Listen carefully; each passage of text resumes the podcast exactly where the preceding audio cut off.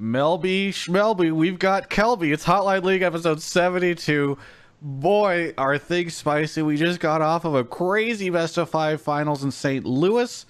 We're back. There was a live Hotline League. We could spend half this show talking about the last show. That's how crazy it was. There's a hundred thousand dollar bet. I don't even know if that's legal. It probably isn't. Uh, any, any law enforcement that wants to call it and talk to us about that, that would be great. Uh, let's see what else we got. MSI coming up. It might be a little bit early to talk about it, but we could. We could. Uh, did you like that Sven made a height joke about Jensen, or was that 2BM? Yep. We're excited to hear your thoughts. Uh, but a quick shout out right now to Alienware. I just got back from St. Louis where we had the sickest event ever. Not LCS finals, but Hotline League Live, and that was because Alienware supported that. So thank you so much to them. We're going to be talking more about them later on in the show, and I have a special, have a special surprise uh, when we get to that. Um, but uh, nothing for you guys, but definitely something for me.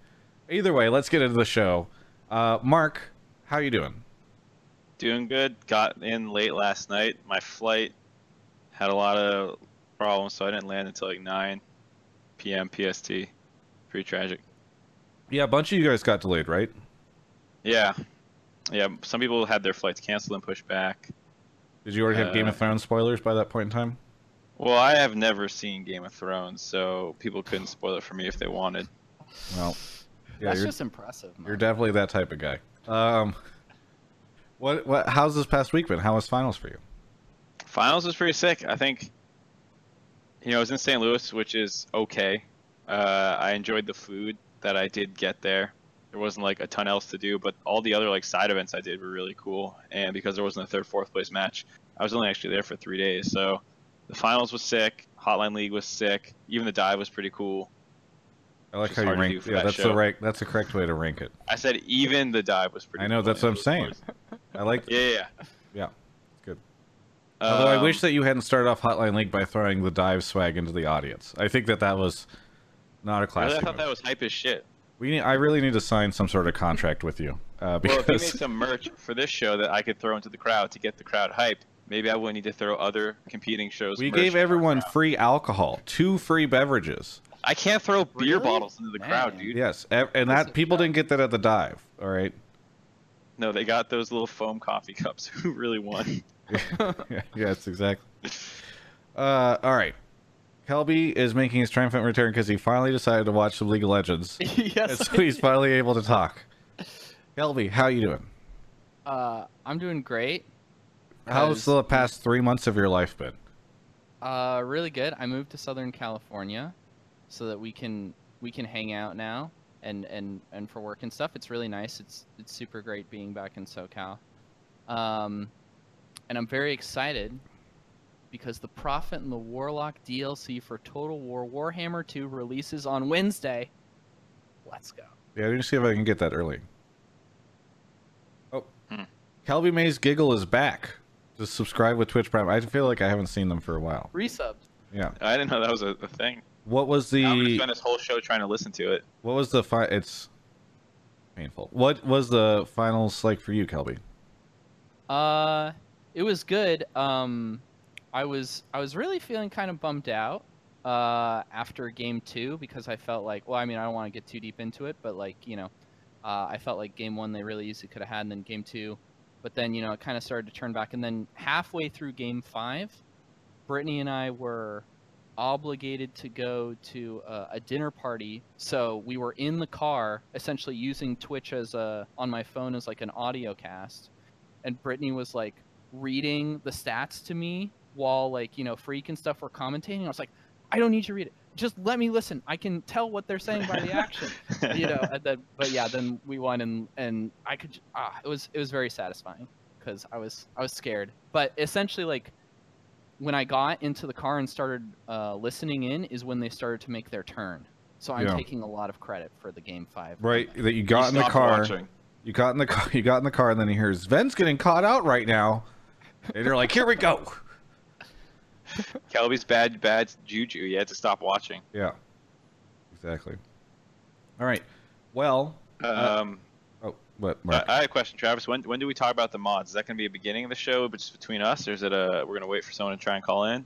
Um, I don't. I feel like it's so What weird you to start the show. Wait, That's the how I subreddit felt. mods? Yeah, yeah. I Mark, like Mark wants to go on a Reddit mod rant. You know, uh, uh, once Whoa, every three not a months, a different This league figure. age-old classic. Yeah, that's what I'm saying. Every three months, a different League of Legends figure decides it's their time to take the throne and uh, d- uh, decry the tyranny of the League of Legends mods, and it's It was, Mark's it was, turn right it now. was previous uh, ruler was Kobe when they removed his crying post. well, he didn't even do that. He just said like, "Hey, where did it go? I got deleted, I guess." And then people were like, "He was like the Joan of Arc." You know, he was just died. He well he He was the he, martyr. um, he went to the League of Meta like thread where the they go to die, Yeah. the actual threads, and he he posted that, and I think he said like, "How is this not relevant?" Well, okay, so now we're talking about it. Why don't you just do it now? Because I feel like No, we're I, I mean we, can, we I don't feel like it's it's appropriate given that the finals just happened. That seems like a bigger deal. Mark, Okay. can you move your cam up now that your cat is gone?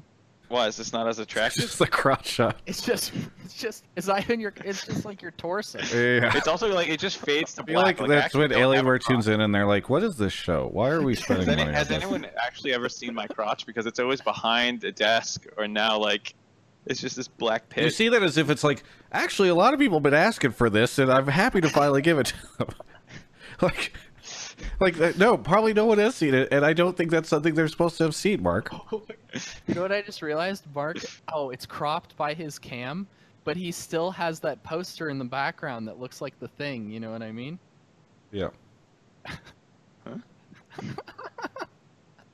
Sorry, that's a great poster. Go ahead. Anyway, again, they're like, "Why do we sponsor this?" Uh, all right, so, well, should we talk about the finals in detail before we get the calls going? I think we can have like a curt, like an overarching thing. Kelby, Kelby gave his opinion. Uh, Mark, what did you think of the finals? Is this like the I best actually- finals ever? I I think it probably was. Uh, you know, the the fact it's reverse sweep, the amount of storylines going into it, uh, you know, the fact that it was so close, even game five. I mean, like we've had some close five game series before. Like, I think the other submissions. If I was gonna like put the submissions, it would be 2014 summer when Wild Turtle crit his face off to win. It'd be 2015 MSG, just because even though that series wasn't that close, it was CLG's first. Yeah, win. that was It pretty just- sick. Yeah. Yeah, it was. It was less about the series and more about the moment because the series wasn't really that good. Yeah. Um, and then I would probably say, what was it, 2017 spring, the Vancouver one, or was it the Toronto one? Which was the the one 2017 spring was when Peter took the split off and Wild Turtle was there in Vancouver. No, okay, so it wasn't that. It was uh, it was whichever one had the Lucian culling. You know that five game series. Oh, was that Toronto 2016? I forget which was the five game series where Jensen didn't Zhonya's. No, that was 2017 spring, wasn't it? I forget. Whatever. Anyway, I Anyway, don't know. The, the, the five game series between TSM C9 would probably be my, my fourth submission, with this one rounding it out Yeah. as, as well. this is why people would say- watch Listen Loco, by the way, because you'd have Thorin here being right now. Oh, yes, that was right after the uh, camera had the shot of the person who accidentally spilled their popcorn, and then you immediately saw this shot and this shot and this shot. He'd be saying it with a British accent, but yeah. We're just like, what was that again? That was a. Is that in know, dude. Toronto? I don't. Anyways, my point is this one was really good, and I would probably say number one. Yeah, I thought it was Um, pretty sick. I was actually a little concerned for Game Five. I thought Game Five was going to be a snoozer because of how good C, uh, uh, TL looked in Game Four. Yeah, Oh, you thought going into game five that TL was just going to sweep in the fifth game. I thought they had figured them out because Game One and Game Two had really weird draft things. Game Three was close, but then they like were starting to figure them out. In Game Four, TSM looked rattled. They were like playing bad. They were getting killed all over the place, and it was kind of a slaughter. So I thought Game Five was going to be like Game Four, but then it turned out to be that crazy comeback. So Yeah, I thought that game was over, uh, especially because uh, it's funny. Like Azael was really pushing, like the first dragon, Infernal Dragon. Azael's like, this could be it. I mean, if they get this, it could be all over. And I was like, oh, okay, I believe you, Azael. You're much more knowledgeable. And then the second Infernal Dragon hit, and he's like, yeah, this is it. Like, if they get the second Infernal, they just outscale. It's done.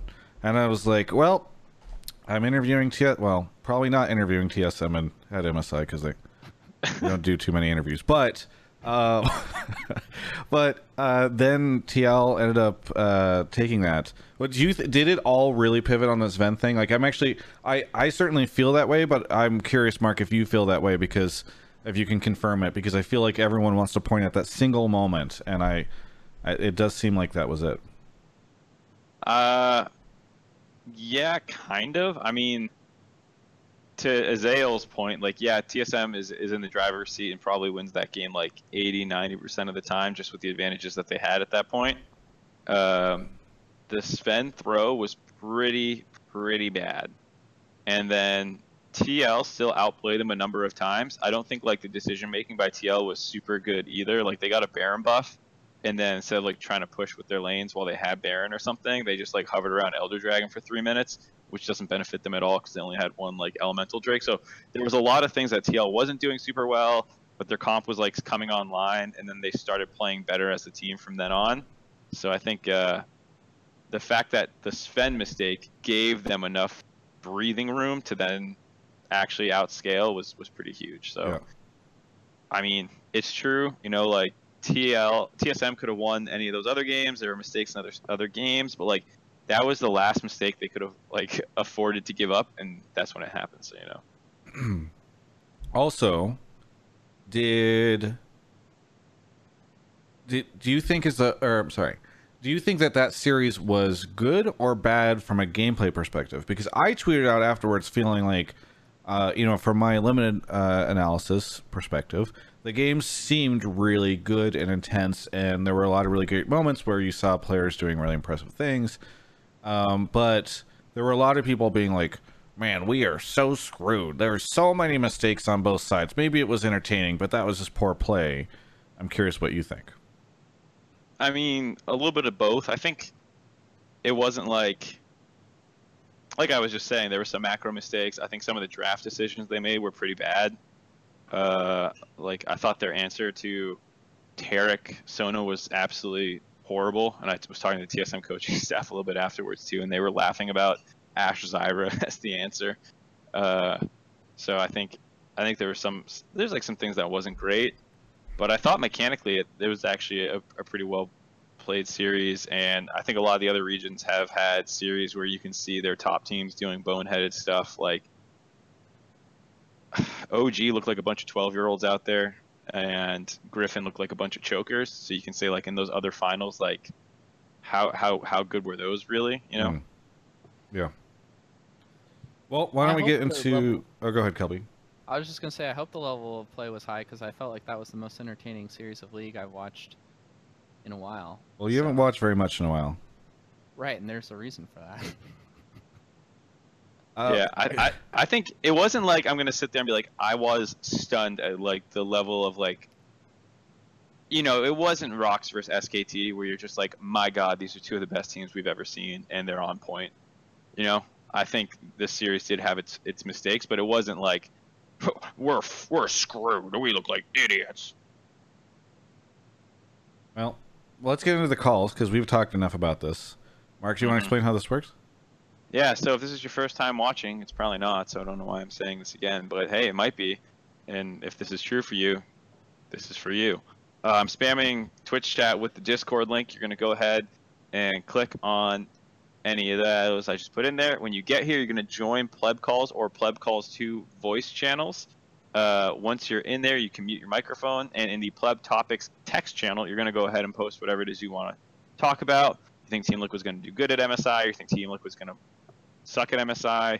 You Actually, I would suggest we. I mean, I don't mind one or two MSI questions, but I don't or topics, but because we have like two more shows to do, I feel like we should okay? be. Fair enough. Talk about the finals then. You thought Team Liquid looked bad. You thought Team Liquid looked good. I mean, you can also Same talk about MSI a little bit. differently. uh, but either way, you post your topic. If I like it, I will pull you down into the waiting room where you will hang out until it's your turn. I'll come in. We'll do a quick mic check. And if you are a sub, by the way, first off, thank you for being a sub. Really appreciate it. Helps out the show. Helps out me. Uh, but it also lets you, if you sync with uh, Discord, get access to the subtopics channel, where you can hang out and put your topic there. It moves a little slower, so it gives you a bit of an advantage. Uh, regardless, as Mark is going through and getting uh, some people. I want to give some shout outs to some subs. Speaking of subs, Decay, Craig Yorger, Coco Kanja, PFizz101, Lulzatron, BD Brobst, St. Louis Slayer, who hit 12 months and who I also met and was on Hotline League Live. Uh, lovely gentleman. He called out Thorin on our show. It was great. Uh, Bob, 6471, Sham Sham Sham, Ribbon Chew, Davros26, Prof Rib, and then Kyle0808, who has been a fanatical supporter of the show with his credit card account. Um, had subbed with 10 or gifted 10 subs. Incredible, incredible individual and very much appreciated.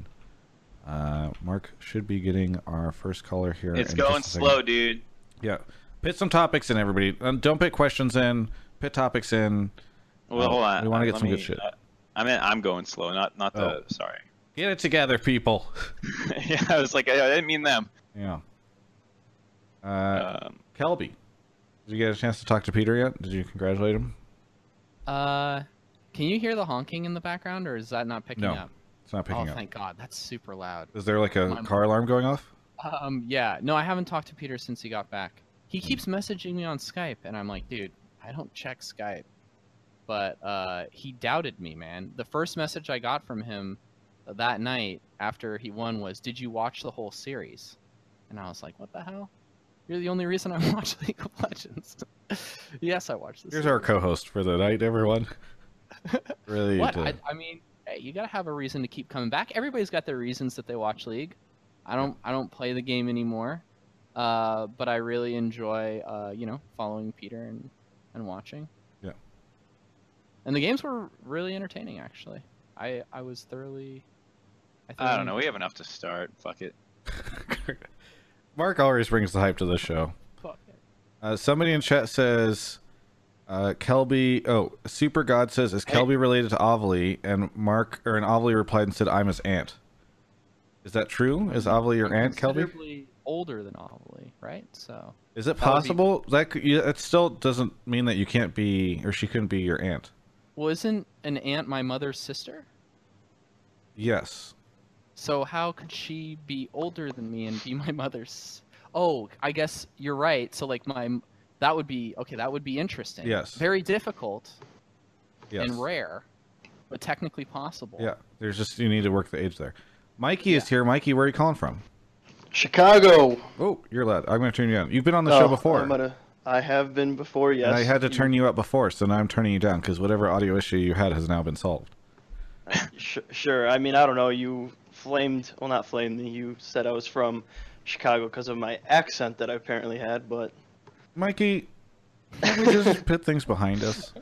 yeah. Uh, did I def- did I defend you? I, I feel like I defended you for no, yeah, you that- did. Yeah, you hundred All percent. right, all right, whatever. Let's just move. It's, it's this was a long time ago. Mikey, uh, did you go to the finals this weekend? No, I did not. Okay, it was in the Midwest. You're in the Midwest. It- Why didn't you go? Uh, five Yeah, you hours half fan. travel. Uh, Half we met fan, people yeah, who, who went eight hours. True. Tr- Well, true. What do you want? What do you want to talk about the show? Any truers in the chat? No, just kidding.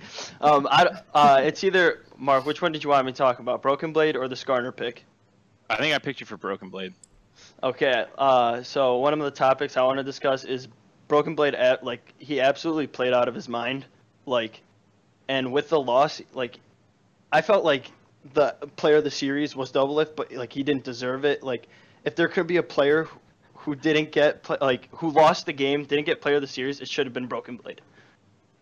Like his game one and game two were absolutely amazing, and then that what was it that Vladimir game in game three or four, like with that one Syndra, like Jensen, absolutely beautiful stun. But like other than that, like play, Broken Blade was absolutely spectacular. He like clapped Impact too. Like I just think Broken Blade deserved Player of the Series.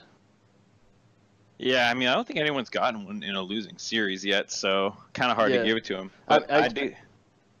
No, go ahead. Okay, I was just gonna say I thought I I think I mentioned it on the desk, but he was definitely gonna win Player of the Series if TSM won. Uh, I thought he looked real, real good. Yeah, he seemed to like that was one of the things I asked in the press conference was to impact what was it like playing against Broken Blade because uh, it seemed like it's easy to forget that Broken Blade is new to North America is you know if if the rules were slightly different would be rookie eligible and it just feels like he's really good and has been part of North America for a while. It just felt like he integrated seamlessly, which is pretty remarkable given the amount of times that a player has taken a while to uh, get his feet underneath him whenever he comes to North America for the first time. So I I thought it was really impressive what he was able to pull off and like, damn, the amount of times like crazy stuff happened uh, in the top lane with him was incredible. Yeah, and then like, just I just feel like I, like in summer that guy's like I don't know if you saw um what what was his name Reaper said that like the two players to watch for one of them was Broken Blade and I agree like I just feel like now he's you know got his playoff games in you know he knows what he needs to do he knows his opponents now like I feel like he's just gonna absolutely dominate next next season. Yeah, I think a lot of it too was was working around him early in the season. They had a lot of struggles with like uh, as a team playing with him. I think well, that's when they picked up a lot of their losses. But I think next split, he'll he'll be super super good, and I'm just interested to see if he can actually overtake Licorice potentially. Kelby, did you see any of the Broken Blade action, or were you too focused on the bot lane? No, no, no. Uh, yeah, no. I thought Broken Blade and Jen. I, I felt really bad for both Broken Blade and Jensen because I both thought that they played super fucking nuts. Uh, and it it kind of um. I don't know. I, I definitely don't. I can't speak to and don't want to rag on uh, any of the other TSM players, but I feel like TL is kind of more a more consistent team across the board in terms of like uh, their contribution whereas TSM relies more heavily on uh, Broken Blade and, and Bjergsen. Did I say Jensen before? I Yeah, you to did say Jensen. If I Yeah, did. you're, But I thought Jensen did well, so I, I was surprised that the yeah, chat yeah, was no, flaming. I was just saying on TSM in particular, I felt bad for them. I obviously didn't feel bad for Jensen, Yeah. um, but I felt bad for Bjergsen and Broken Blade because I thought that they both played nuts. Oh, I thought you were saying you felt bad for Jensen on the player of the series thing. no, no, no. I got you. I got Yeah, you. You no, felt uh, bad I- for them because you felt like they performed really well but still lost. Yeah. Like Yeah. there were parts of this series where I was just like, dude, fuck Bjergsen, man. Like he's gonna ruin this for Peter. Uh, like Blade was like really like consistently sick, but there were just like a couple. When he got Zoe in Game Five, I was like, "All right, well, that's not some- good." There were some. I felt like this whole, and I I definitely can't speak to this, but just like based on the conversation that Hunter and you guys were having, and just like you know the analyst talks and stuff, I felt like uh, TL won despite their drafts probably consistently in this series, uh, and all and you know other play things that happen, But yeah, like yeah, Broken Blade and Bjergsen are are super fucking good. Yeah. Uh, something how- else Oh, go ahead. if I could touch on, uh, like the like player of the series too. Like, I just feel like they gave it to Double Doublelift just because, oh, y- you know, this whole storyline going on it. But like the real player of the series, We if have I had another to, gi- topic for this, so oh, okay, sorry, bud. Uh, okay, if if I, just the Skarner pick too. That I just think that that pick was huge and they should have banned it. But if that's No, we can really quickly. What did yeah? What do you think of the Skarner pick? That's. Oh, I thought the Skarner pick was good. Uh, I think you need to remember that in Game Three, Akaadian was manhandling that game and was like 5-0 and two. I think a lot of people forget about this kind of stuff on the the Skarner pick and like all that stuff. It's like they kind of got obliterated two early games with the Skarner pick, and then turned it around. And like I like part of a uh, you know a good play is punishing mistakes. So in the same way, like you know, Sven got caught. Obviously, Ezreal's a fine pick. Like, uh, it's like this the Skarner pick was good, and I, I'm really glad to see that. And it gave him more of a front line and all this stuff for team fighting. But you know, I didn't think it was like super ultra god tier that like won them the series or anything like that. And I, I feel the same way about Smithy's performance. I thought it was really really good, but Jensen had huge moments. Impact had huge huge moments. Core JJ, uh, I felt like every time an Ezra old JJ went had- out, Core JJ would Yeah. just block that every time. Right. Oh my god, that was disgusting. Yeah. But people people don't remember Core JJ not pressing E on Tahm Kench three times in a row in Game Three, which is one of the reasons they fell so far behind. No, I don't recall that he at all. he he kind of got chain CC'd a couple of times, and, and a couple of times could have ha- taken a sub optimal E, tried to greed out for the best E, and then would die. And so, I mean, what I'm trying to say here is like, people always have recency bias in a series a little bit, and, and they tend to forget things that might have contributed over the entire series. Yeah. Yeah. Uh, Mark, did you say there's another conversation about Peter getting? Yeah, we have some. We have someone else about it too. Okay, cool. Well, that's good because maybe is hopefully we can get that person t- uh, in next. But hey, Mikey, thank you so much. Any other thoughts before we say goodbye? No, that, that that would be it. No, just yeah. Thanks for calling in, man. I appreciate it. And uh, no problem. no, no worries. You have no accent at all. I didn't detect a single thing. Oh well, thank thank you so much. I, I feel so honored now. have a good one. all right, all right. In the meantime, by the way, there's like a sub gifting war that's happening in my channel. So earlier, Kyle gifted ten subs. Cool for Joe gifted stuff. Real Foxy's gifting stuff. And then Fretful Winter 2, who I think has never gifted in the channel before, sent another 10. And then Kyle0808 sent another 24. Whoa. And then Fretful gifted another 10. And just now, as I'm talking, Vasilim sent, I think, 10 as well. So I don't know what's happening. Uh, I think but it's it is Vasily M. Vasily Maybe a M. throwback to the to the Vasily. Regardless, uh, it's like really, really appreciate it. I don't know why this show is bringing out so much. Maybe the TL fans are just Probably in really Kelby. good moods. No, that's not. High School Dom is here. High School Dom, where are you calling from? Uh, Jacksonville, Illinois. Uh, Jacksonville, Illinois. Did you go to the finals this weekend? Yeah, I did. Hey, there we go. Hey. Okay. Full fan. Yeah. What did you Can you? you detect my Chicago accent? I'm like originally from Chicago. Yes, I. I didn't want to say anything, but I definitely did notice it. All right. Um. anyway, what did you think of the finals? You have a good time? Uh, it was amazing because like I'm a TL fan. I've always been. So the series was a roller coaster of emotions. Wait, you've sure. always been? How long have you been a TL fan? Well, I was Curse fan since. Holy moly! Oh my god. You're one Yeah, of the few. yeah, when they were garbage, I still. rooted. Yeah. Nice. Were, you, Um, were you a fan of them whenever Mark was? I guess so, because he was when Yeah. there was TL. So Yeah. yeah, I that was there is for the last real commitment. Cups. If you can hang out through the Mark coaching days, like that's uh that's a commitment. Anyway, Yeah. what did you want to talk about on the show tonight? So I felt like Doublelift only got player of the series because it was sixth title, and Core JJ was the best player on Team Liquid throughout that series. Okay. Even though he, like Mark said, he did not, uh, he missed a few E's in uh, the third game. He played incredible throughout the entire series, and I feel like he was the reason why Team Liquid won. People still gift training on my channel. Um, so Mark, first off, how many of these calls are about how Double Lift didn't receive or didn't deserve it? Because I can So take a is- couple, but if this just becomes the whole thing, I'm gonna, No, this is this is gonna we're gonna lump it all in one here. So even though he's advocating for Core JJ, yeah, I'm gonna argue again. The the point I'm gonna argue is against Core JJ, Smithy, Jensen. Literally four out of the five people I've been told, or three out of five, I guess, I've been told have been ro- robbed. Well, so Mark, how does this get decided? Because I assume you are part of the voting process. Right. So so the way the voting process works is the casters have votes and the analyst desk analysts have votes. James does not get a vote. I love that. uh, uh, no, it's just they keep it pretty limited, so you get a total of five votes that way, or I guess six right now because we have three people on the desk. Um, but so basically, people cast their vote, and the highest one wins. And if it's ever a tie, uh, the stats team tie breaks. And so uh, I know some people did vote for Smithy. Uh, I don't remember exactly how the voting broke down, but there were multiple different votes. Um, So it might have just But- been a situation where everybody else got one and Peter got two, and that's what did. it. yeah, I don't I don't know how the voting broke down.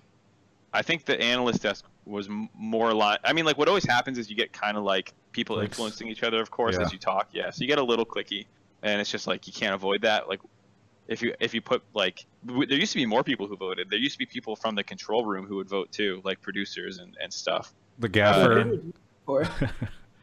S- Was that? Who did you vote for? I voted for double lift. Um, so what I was gonna say is I think the the analyst desk click ended up more aligned with double lift, and the uh, caster click was more Smithy, and I think this was a series where like everyone had different good moments and different bad moments, um, and you can make a pretty compelling case for a lot of different people. Uh, I think you know Smithy could have easily won. I think Core JJ could have easily won. I think Jensen could have easily won. Um, you know, as as much as Smithy found that pick on Sven and had some really good plays and like played the Skarner super duper well, like I thought Jensen was actually the biggest factor in game five and in game three, Impact's GP was absolutely fucking huge. Oh yeah. Um, and then you have to remember, but in that game, even though their bot lane was actually kind of getting killed, Doublelift was up 40 CS in laning phase, just obliterating Sven. And uh, it was core JJ's mistakes that for why they weren't able to, to snowball through bot lane as hard as they should have. So like, I thought it was really close. I understand why people think there were other options. I agree there were other options. Uh, Doublelift ended up winning. Uh, I thought he played.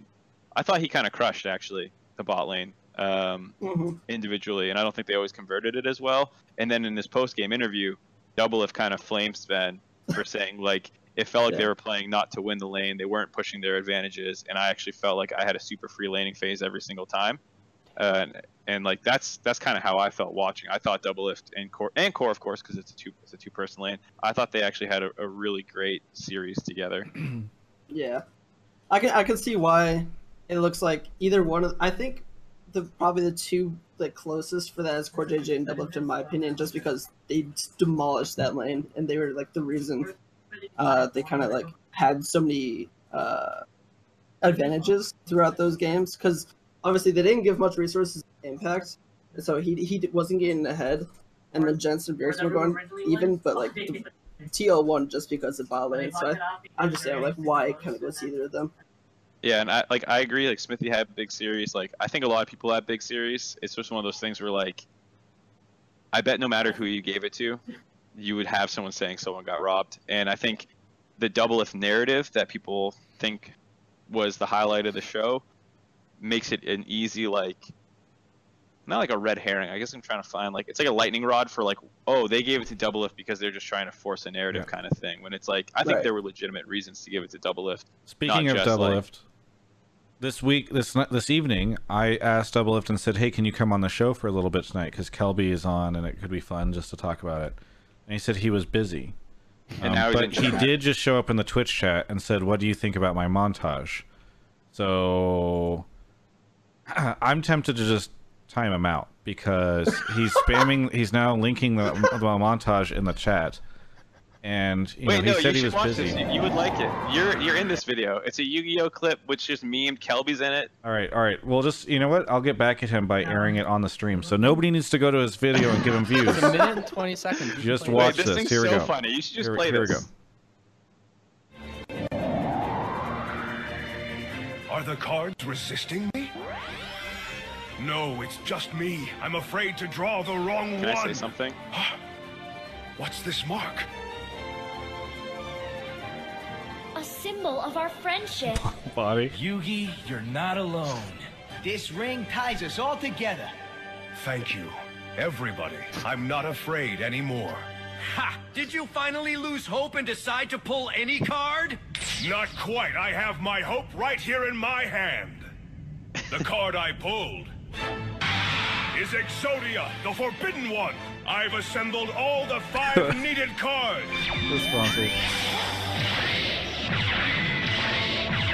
No way! It's it's Exodia! You're saying you performed a miracle? Hellfire's Rage! Exodo Flame!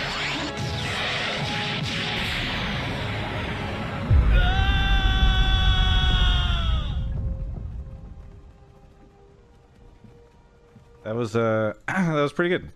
Peter, in answer to your question, I really enjoyed your montage. I thought that was great. Uh, I was got really a question good. for Double Lift. What'd you think about the Sven BM at at Jensen, like the height thing? Why doesn't he wouldn't mind join the channel? I, I don't care. I don't want to talk to him. I'm jealous. Actually, I do want to talk to him, but I that's that's that's what I really want to. Double Lift says honestly, it was all really funny. Yeah. Good, because there's so many fucking salty little boys and on Reddit like, oh, I, I think trash talk's awesome. We should have more I mean, trash. Peter was trash- Peter trash talked a little, or he was he was going in on. Peter, can you join the Discord, please? Um, Peter was going in on him a little bit in my interview, though. Is the only thing. Sven. Yeah. Well, yeah. he was I think- saying, was he like, just- he said it was kind of BM that he did all this. That's I think a lot of people were reacting to Sven doing that, or or a lot of people had negativity because Peter kind of called him out in the interview. I didn't see the interview because I don't Yeah. care. Um, sure. But I imagine he was just saying he BM'd and then he lost, so it was funny. Or Yeah. like it was it was it was karma. he like, did say ah, that, but he also was hit. like he was like, oh, it was a little. I don't know. I felt like he uh, he pushed it more than that. "Hey, high school Dom, can you mute? Because you gotta There's I some can kick you something. out of the chat. Yeah. um. So I didn't watch it. You tell me if I'm putting words in Peter's mouth because I don't want to do that. But also, his message just got deleted. Yeah, I don't know how that happened. That's crazy. Um, but that I don't know. Show blows. I'm playing Apex Legends. I don't know. I don't know how you. Weird that that message got deleted. Um, so you tell me, maybe I'm putting words in his mouth, but from what I could tell reading the comments, it was just like, oh yeah, he BM'd, and then he was the team as reasons, or like the reason his team lost, and that makes it funny, I guess, like karma. But Yeah. maybe he was being more negative about the BM. um, yeah, I don't know. I honestly I don't want to put words in his mouth either. People can just go. Let's. I, this is gonna sound like a plug, but it's not. But people should go watch the interview because I he contextualized it in a specific way that I, I don't want to put on here. And also the interview's too long for me to find it. Otherwise, I'd just air that part on the show. But regardless, I, I the only thing I have is I feel like it was weird that Sven made fun of Jensen's height because I feel like that is kind of shitty. I'd rather he make fun of Jensen's game. Like I'm much more okay with the Ezreal like or not the Ezreal. Maybe, the, maybe um, he's maybe he's making fun of his own height because Sven is so tall Mm-hmm. And looks like I'm an sure that's exactly what he meant. yeah. He just yeah he was just like I can't see anything because I'm so goddamn tall. I thought the Ekko Hover was cool. I did not think that, even though he did it a little probably too much, I thought the height thing was lame. I thought it was funny, and as far as I can tell, everyone was. I don't know. Yeah. I don't think it's offensive. I don't think it was. I didn't think it was funny. Yeah, I don't think. I mean, I do not think that trash talk should extend to people's physical attributes. And in, everyone in Twitch chat right now is going to be like, Travis, it's a joke. And those people are also the people Really? that are getting banned from League of. Legends on the reg for being toxic. But I don't. I, I think, think- I think I I'd rather they'd be like, this guy sucks at the game than like he's too short. Do you know what their relationship is? What him and him and Jensen? Him, Sven and Jensen, yeah. I don't know. Well then, you know, who the fuck knows? If Jensen has a problem with it, he can say something. But if like, I'm not gonna assume that like that was really fucked up because I don't know. I didn't say it was really fucked up. I just don't think it was classy. I think there are cla- there's classy BM. I don't think Oh, that was okay. classy. It's it's Okay. not like Jensen is like abnormally really Yeah. short, right? It's just like I don't think it like if if Sven if Jensen was like legitimately like you know Okay, okay, here we go. Here we go. We're gonna find out. I'm gonna air it on stream right now. This is the uh, the double if quote. This is no. This is some. He apparently Jensen said something on his stream, and we're gonna put it on stream. Oh, now. did he? Okay, okay, here we go. perfect. Because now we can settle if it was cool or not cool by the guy who actually had it happen to him. to get Oh, it's really quiet. a mental advantage. I can't. I have to turn it on stream. Trying to trigger us, but I don't know. I guess uh. Like honestly, I thought the opening ceremony thing, like he was just trying to be funny, right? Like I, I think I think that's fine. And then he hovers Ekko, trying to be really funny again. And then he hovers Ekko four more times, trying to be really really funny. But at that point, it's just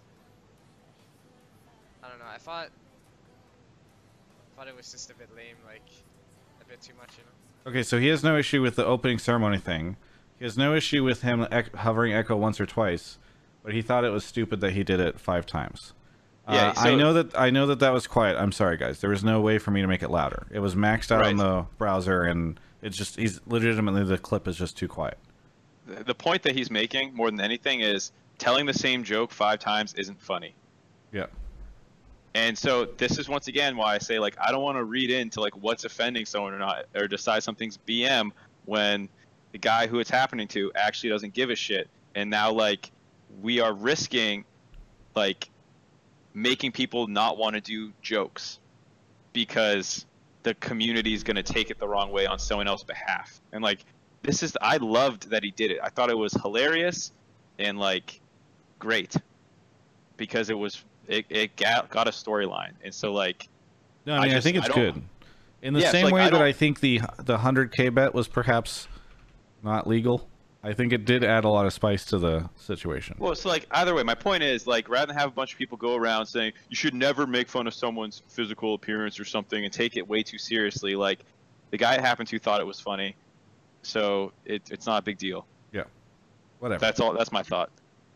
Kelby, have you do you have any thoughts on any of this? Yeah, no, like I said, I didn't I didn't think it was offensive.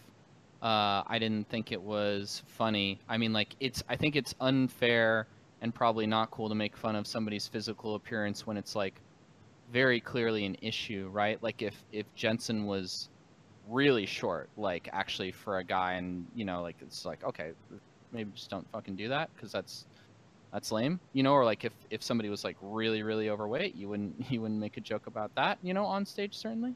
Uh, but you know, he's just like a little short for a guy, and and Sven's tall, so whatever. I didn't think it was funny, but I didn't think it was offensive. I mean, I chuckled and I thought it was like, Yeah. hey, cool, some personality between these guys as opposed to another ceremony where they stand there and shake hands awkwardly and walk back to their thing. Yeah. Well, I would like to see more of it than less. I guess is my point. high school Dom, any uh, final thoughts? Uh, no, I just wanted to thank Mark for giving me this name because last time I was on, you said that sounded like a high school version of Dom. So now I wrote it. I totally see that actually. I actually Yeah. got really confused because when when you when I talked to you in the waiting room for two seconds, I was like, "Holy shit, is that actually Dom?" It's pretty good. Yeah. Uh, It's nice thanks. talking to you guys. Thank you for being a sub as well. Yeah, of course. Have a good one. Um, all right. Well, uh, on to the next call. Actually, I think we should take a quick break. I was uh, say, looking yeah. at the time, yeah. So, uh, as some of you may know, hot, we did a Hotline League live version. I highly recommend. I know that the topics are maybe more relevant, like if you were watching before finals, but that episode was so fun. Uh, Mark, you had a good time with it, right? yes, I was actually amazed at the like perfect balance of rowdiness and like politeness that the crowd at the Hotline League thing reached. Where like, you know, people were animated, people were into it. There was heckling and like laughing, but like no one tried to make the show about them.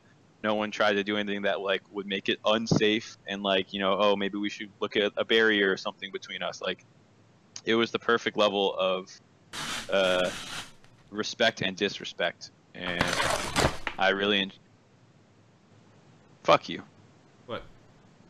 What? I think You realize you have a microphone on as you open I muted it. right next to it. I muted it for the stream, but not. I didn't mute it to you. Um, Oh, so so people just think I'm cursing you for no reason. yeah, yeah. Um, this is extre- extreme. If you can't tell, it's extremely loud, and he did not mute it for us. oh wait, everyone's saying you didn't mute it.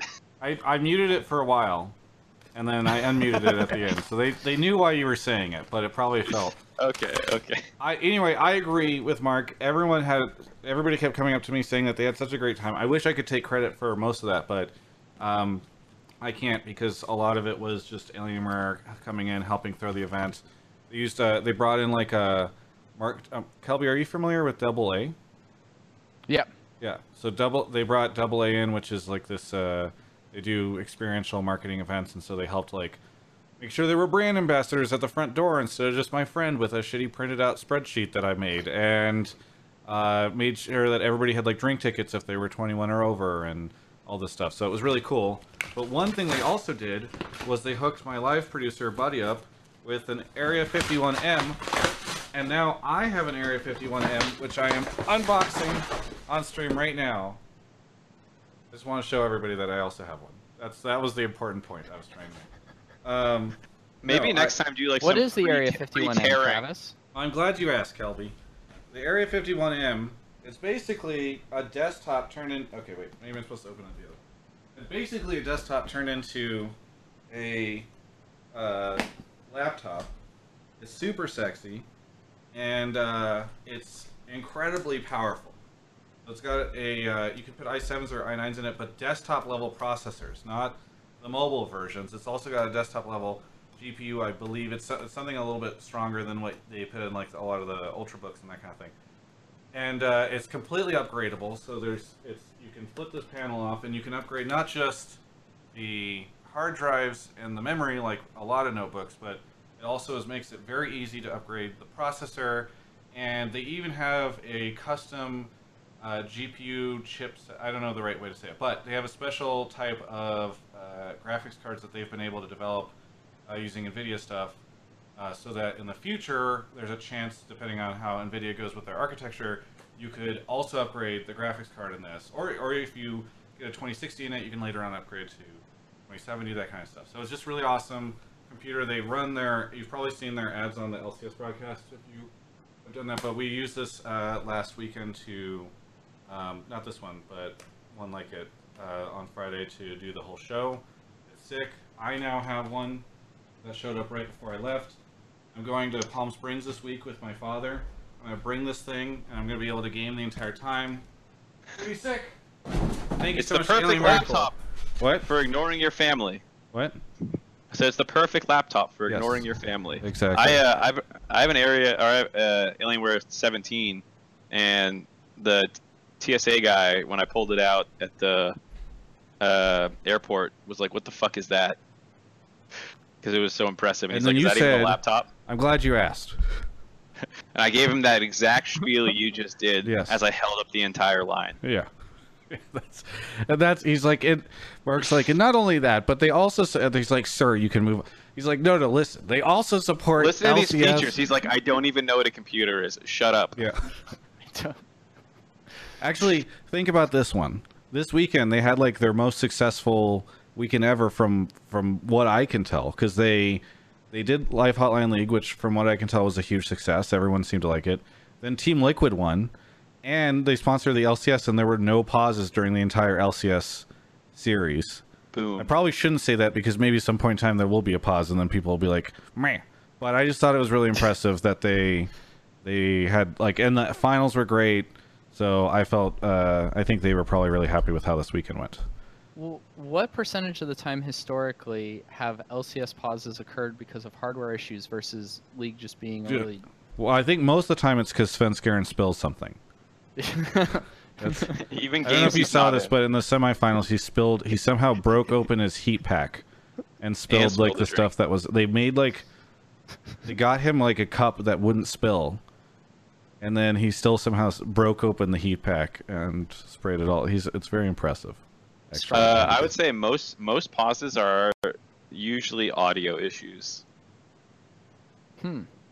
Um, like with the with the game or the hardware setup that they're using. I think I think usually with the hardware setup in terms of like, oh, I can't hear this guy quite or something like that. Gotcha. Yeah, I have those types of issues on this show. But that's all Discord, not Alienware. Wait. Anyway, thank you to Alienware. Check out Dell.com slash Travis. I really appreciate it. Uh, I've seen some signs recently that were Dell.com slash Travis, and I think that's really nice that fans are doing that. Anyway, On the LCS broadcast, people just bring signs that say somebody brought one to LCS the weekend before last. I don't know if he was able to show it on the stream. That's an interesting conundrum for LCS, right? Because do they want to take away a sign that purposely advertises their sponsor, or do they want to fuck me because they want to get that gone? You know, and I Is there Who doesn't wanna Dell.com fuck slash Travis? LCS? what's that? Is there Dell.com slash LCS? I don't know. I know. I so, uh, Zach was tweeting that they have a ten percent code. Um, one of the the LCS guys or whatever. He said he bought one using a LCS ten percent code. So, but don't use that. All right. Use Dell.com slash Travis. Which one's a bigger discount? Let's move on. Mark, uh, who's our next caller? By the way, shout outs to Real Foxy one. Cool for Joe, uh, who gifted to Aziz, Space Cowboy 247, Abiha 1225, Silent Bob 923, Goat Overlord, Kelby Maze Giggle, Real Foxy 1, who gifted to Kelby, Mr. Fanatic, Ollie 1, Naimad 23, Otter Stampede, Daniel N92, Voyu 1, who's at 17 months, and Raph. And then Fretful Winter, who gifted, Kyle08, who gifted to Ovilee, Irrelevant Jeff, and Strawbees. I've got way more to go, so we'll get that next. But our next caller is here, Snarf05. Snarf, where are you calling from? I'm calling from Yakima, Washington. Yakima, Washington. Kelby, are you familiar with where that is? State caller? Hell yeah. Kelby, do you know where Yakima is? Yeah, Yakima. So it's like it's on the wrong side of the state, which we can forgive you for. Uh, It's okay. But, but being Washington State caller is still really cool. Why is it the wrong side? It's on Uh, the it's on eastern side, not the western side. Okay. You know, western Seattle, it's all cool. Eastern's a little bit more, you know, hicky and shit. Gotcha. I didn't say that. You said that. yeah, it is. Well, either way, uh, thanks for calling in. What do you want to talk about? Uh, I want to talk about comparing uh, Bjerg and Doublelift for GOAT title. In my opinion, is like dumb. It's like comparing Tom Brady and Jerry Rice, and they play different positions, and they're great for the jobs that they do. I know LCS is just trying to build up a hype train and get more viewers and all that garbage, and oh my god! But you know, I just feel like it becomes, you know, like the first take show, and people just arguing over nothing. It Yeah. opinion. I I like that they did it, but I have heard we Kelby and I have a friend who was saying that they feel as though it's like, well, they're not at the end of their careers or whatever. They're gonna play again next we you know, what if they meet again in the summer uh, finals? Uh, Are we just having this conversation all over again? And if Bjerg wins that time, does it like what are they both the best again? Like what's going on there? And so I can understand Who's your your point. friend? Cannot say. I don't want to say. Because I'm about to make a very personal attack. Okay, Is go this ahead. something I'm gonna regret? No, no, no. No, no, no, You it's fine. it. Yeah. That's fine. Uh, no, I think. I mean, I think it's a fair question. Like, if, if it was like they met all the time, but this is the first. This is only the second time they've ever played in finals, and four years later. So, it's also the first time that they've played when their number of championships were even close. And so, like, if you, I don't know when you're supposed to do it. If not now, Well, I know, think if you're gonna compare something hold like on. that, oh, go ahead, go ahead. I'm sorry, sorry. you never know if they're going to meet again either. So to the, the the person's point, like, what if they meet three more times? Maybe. What if they never meet again, and you didn't have that conversation when they were actively playing? Um, and so, like, yeah, if if you don't, we can get into whether or not it's a good conversation, but I think the timing of it makes sense. That's a fair point.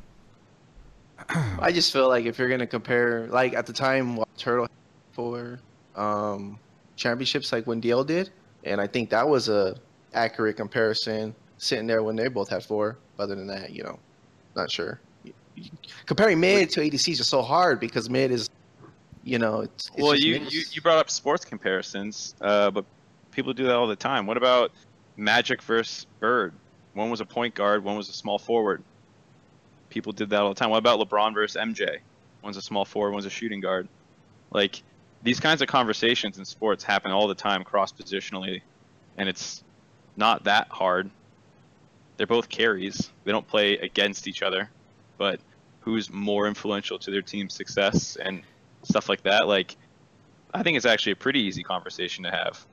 I think I used football because um, the way that league is built around five different lanes, and football is like you know everyone has their own positions in a sense, and that's why I compared the two between a quarterback and a receiver. Um, basketball is just a completely different breed, but that's just you know Why does the football comparison make more sense than the basketball comparison? I'm struggling to follow that. I just laid it out because because league has five different lanes, and when you have mid that you know hyper carrying away, just like you know a mid laner could do more than what an ADC can, just like a quarterback could do more than what a wide receiver can. That I thi- I that's that's pretty subjective, and also, well, this is gonna get too far into it. But the reason that the quarterback position in football is the greatest, or the easiest position of all time is because they're the only position on the field that will touch the ball, other than the center, every single snap on offense. Uh, that's not true with mid lane. You can play supportive, lame ass champions, and let your marksman carry the way CLG did for splits by picking hyper carry comps for bot lane. So I don't quite agree with your premise here, but this is starting to get a little off topic. Yeah, yeah. Kelby, you were gonna say? Yeah, I was gonna say that like I I started out on the on um, your side, Snarf, and like Mark is Mark is kind of convincing me a little bit that like uh I think that I think that there is a conversation that's warranted, especially I believe in this instance. Not necessarily. I get what you're saying that like yeah, comparing mid to ADC is different. The roles are different, but TSM and Team Liquid historically, or I actually let me say this instead. Uh, Bjerg and Peter's teams historically have played through those positions, uh, except when they were on the team together and they were both kind of carrying, right? But like Bjerg has been the man on his team that that they play through, and Peter, aside from his time on TSM, has always been the one that's played through on his team. And I think statistically over time too, they're just like in leagues completely different than everybody else for for their competition respectively in North America, right? Like Peter is by far ahead statistically of all other AD carries, even Sneaky, I think. Um, you know, who has a similar tenure in NALCS, and Bjergsen obviously like crushes uh, everybody else from mid lane. So I, I I actually agreed with our our friend Travis that I felt like I didn't I don't necessarily think that the conversation wasn't warranted. I didn't think that it was executed probably as well as I would have liked. Um, from like that I a- can agree on. yeah, sure. but but but yeah, no, I I get it. Um, It I was think a little it also- ham-fisted at times. I think. Yeah, that's that's probably the term I would use. I think also kind of too we're at a disservice because because Peter and Bjergsen uh, play together and they clearly still have so much respect for each other. Uh, they're not like very like it's a very friendly rivalry if it is a rivalry at all, right? Um, those guys like I don't know they they they clearly have so much respect. They're not like talking shit the way that Steve and Andy do, right? Um, so it makes building that narrative a little bit tougher for the production team. I mean, I also Yeah. think it just works well because, I mean, I think even Kelby and I have talked about. it, I know I've talked with other people about who is like the most popular player, like who represents the LCS, and at times it has been Bjerg, and I feel like at times it has been Double Lift, and now I would say it feels like they're pretty even these days in terms of if uh, how many people are interested in watching an interview with either of them when I do an interview with them, or uh, like the fans that to show up. You know, oftentimes you don't have. We had a caller or a guy that came on the show that was like, uh, "I'm a TSM fan." He's like, "Actually, I'm more of a Bjergsen fan." And I think a lot of TL fans are Double Lift fans, right? Like, these are two players that command their own. Like, people watch LCS just in some cases for these two guys, including Kelby, for instance, who's an example of that. So, um, I think that's why I think it's fun to have that conversation when they're going head to head, especially since this is the first time they've met in the finals since their team split. Can you guys imagine I what it would be like if they were if you had these two incredible players who are so popular? Imagine if they were on the same team. Wouldn't that be insane? I, What were you gonna I can't Kelby? imagine how any team would ever want to. Yeah, no, t- to that point, um, I, actually, I really hope that that conversation comes up later because that's what I was really looking forward to talking to on Hotline League tonight. Uh, but I, I can definitively answer the question for who's better, and that's based off their head-to-head record. Uh, Peter's 2-0, right, in LCS finals. So, Mhm. uh, what, uh, what we have is Peter beat Bjergsen. Then he went to TSM, and obviously that team was like GOAT NA team. And then Peter left, and what happened to TSM? And now Team Liquid's won three splits in a row, including just beating TSM. So I think we know who's the most impactful player in North America. I agree. But, but Kelby, I'm, I'm like Be- fifty but, but. Kelby Bjergsen's Bjergsen's never been relegated. Yeah. Uh, well, yikes. Peter was never Uh, relegated. He went to He would, yeah. relegations. They, he the played, played in relegations and almost got swept by by Curse Academy. Those, Yeah, I know. those leg- that legendary team. Yeah, and then and then they let him play Tristana for like three games or something. And like then they built that comp where it was a, they, three times in a row called the Protect the Double Lift comp, and he hard carried an entire organization from the brink of disaster. But yeah, let's not talk about greatest of all time. That's not a fun conversation. That was awesome. Thank you, Peter. Snarf, That was any other thoughts? No, that was all. Um, thanks for the show. Uh, I watch it all the time. It's pretty cool. Thanks, dude. Thanks for being a sub as well. Yeah, no problem. Right, have a good one. Later. All right, moving on to the next caller. Uh, catching up, by the way, thank you to Kyle for the 24 gifted subs. That's insane. Bezerb, who resubbed. Fretful Winter for the 10, I believe. Stahil, who gifted a sub to Risen Lazarus. I'm not going to uh, thank you, Risen Lazarus. You got one gifted. Vasilim, Vasily M. Uh, Real Foxy 1, who gifted another 10. Jesus, how many did I get tonight just from gifted subs? Boba Cola, who went in on another 10. And then Real Foxy gifted one to Team Liquid. Congratulations, to Team Liquid. Your biggest accomplishment in the past week. Posnot uh, for 15 months, Quad Demon for 8. Real Foxy gifted one to Double Lift. Ragbite Light for 16. RX Dealer 89. And Kiki Cat is here. Kiki Cat, welcome to the show. Hi, thanks. Yeah. What do you, where are you calling from? I'm calling from Utah. Utah. Where about in Utah? I was just in Salt Lake City yesterday. Oh, nice. Yeah, I'm in a town called Orem, like 40 minutes south from there. Yeah, I'm not familiar with it.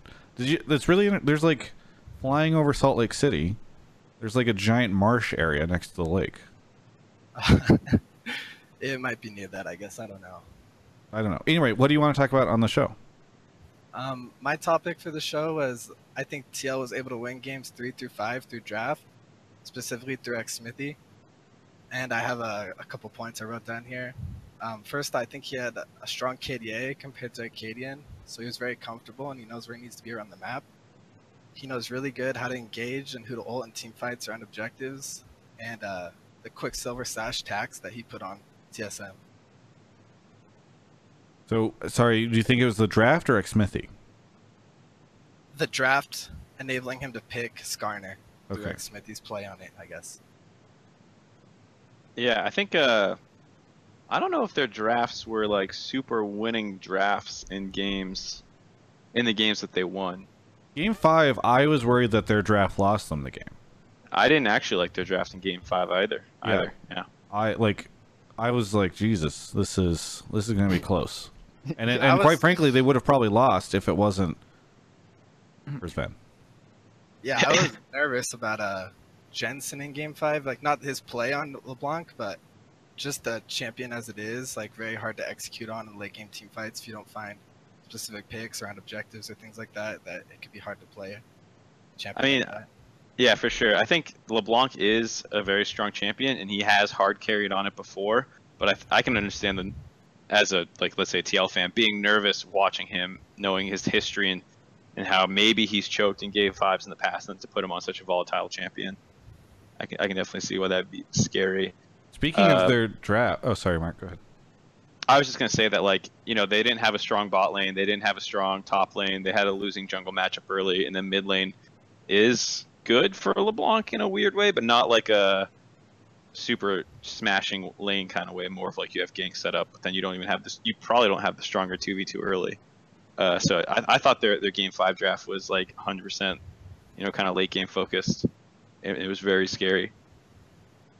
I mean, in contrast to their final ones, I, I'm actually kind of curious what you think of this, Mark. In the press conference, uh, the question that I led with was, "What was the deal with the Heimerdinger pick?" And Oh, was- I saw the answer. Yeah. yeah. For those that didn't catch it, he was like, "Yeah, we played it twice in scrims. I've never played it in solo queue. We needed an answer to Zoe, and my academy mid laner said that it was good against Zoe, so we picked it." And I'm like, part of me is like, "That's a cool story." On the other hand, my part of me is like, in game one, you guys are like, "Oh, he got Zoe. What should we do? Oh, we played this that uh, two times. Let's lock that in." I'm like, "This is the finals. What's going on there? That seems insane." Yeah, I mean, to me that was hilarious, and like part of me, like, oh god, how do I? I don't want to dis like not encourage people to find cool counter picks and try them because I think they should. And that game was one that they could have won if Broken Blade did not like pop the fuck off super hard in a couple of fights. So I have a hard time really criticizing it. But Do you think the same time- Heimerdinger was impactful on that? Like, it didn't feel like it held I back think- Zoe at all. I, th- I think if they had a normal mid laner, they won. they probably win that so game. that's like, quite frankly, I I look at that first game and I'm like, how is it that like you know Bjerg plays Zoe? How is it that you're like, you know, I think somebody could have No, gone they- to they got U.GG the- and perhaps found a better counter. Well, I mean, it worked. They tried it, and if it won, people would be like, "Oh my god!" And to be fair, they were, like I said, they were close to winning. Had Broken Blade not like turned a two v four around, you know? So like, I don't know. I, I'm I'm a little torn on it because I didn't like it when I saw it. Like picked, I didn't. It's like you have this all engage comp, and then like the way that the the Heimer contributes to those fights is he presses RE and just throws like a grenade over the top, which is like pretty shit. Uh, It's it's okay, I guess I should say. Um, but I don't know. I didn't like the pick. I didn't like it after I saw it play, but I don't want to discourage the mindset. I guess you know. Yeah. Uh, I, but yeah, I just thought- I feel like it's cool if you innovate. In the finals, I'd love to see something more than like, well, we played this twice in scrims, let's go for it. You know, especially in the first game. Like in my mind, if you're if it's the fifth game and you're like, oh, all of our strategies have not been working, and we need to pull out something. Okay, let's do the desperation thing. Let's work twice. Let's see. But I'm like, how is this the the first thing you're picking? I don't know. Yeah, I think uh, either way, to the caller's point, I think the TL games that they won, their drafts were okay. Um, you know, decent into into TSM. You could say maybe they had a, a couple small draft advantages here and there, but it wasn't like super strong. And I think they actually lost a fair amount of drafts pretty hard. Yeah, I would give drafting still way more to to Zikz and Team TSM uh, coaching because I feel like those guys Team have done TSM? well. Well, the, I just mean like the coaching staff on TSM. Oh, okay, okay, okay. Yeah.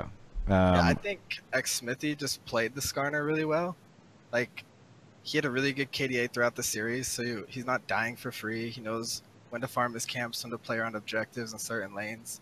And his ults around fights, grabbing like Smoothie and Akaadian, he would just neutralize them and make them basically unable to participate in the fights. And Yeah, he- you could, you could see TL in a couple of the games, they'd be down like 4,000, 5,000 gold. But then you look at TSM's items and they have three to four Quicksilver sashes, you know? So Yeah. they have to pay that tax for that. So that, that's what I thought. I thought Xmithie just played the Skarner really well and was really smart about how he played. It's not enough of a tax that could have been paid to have saved Sven. yeah. Yikes. Well, thanks so much, Cookie Cat. Any final thoughts?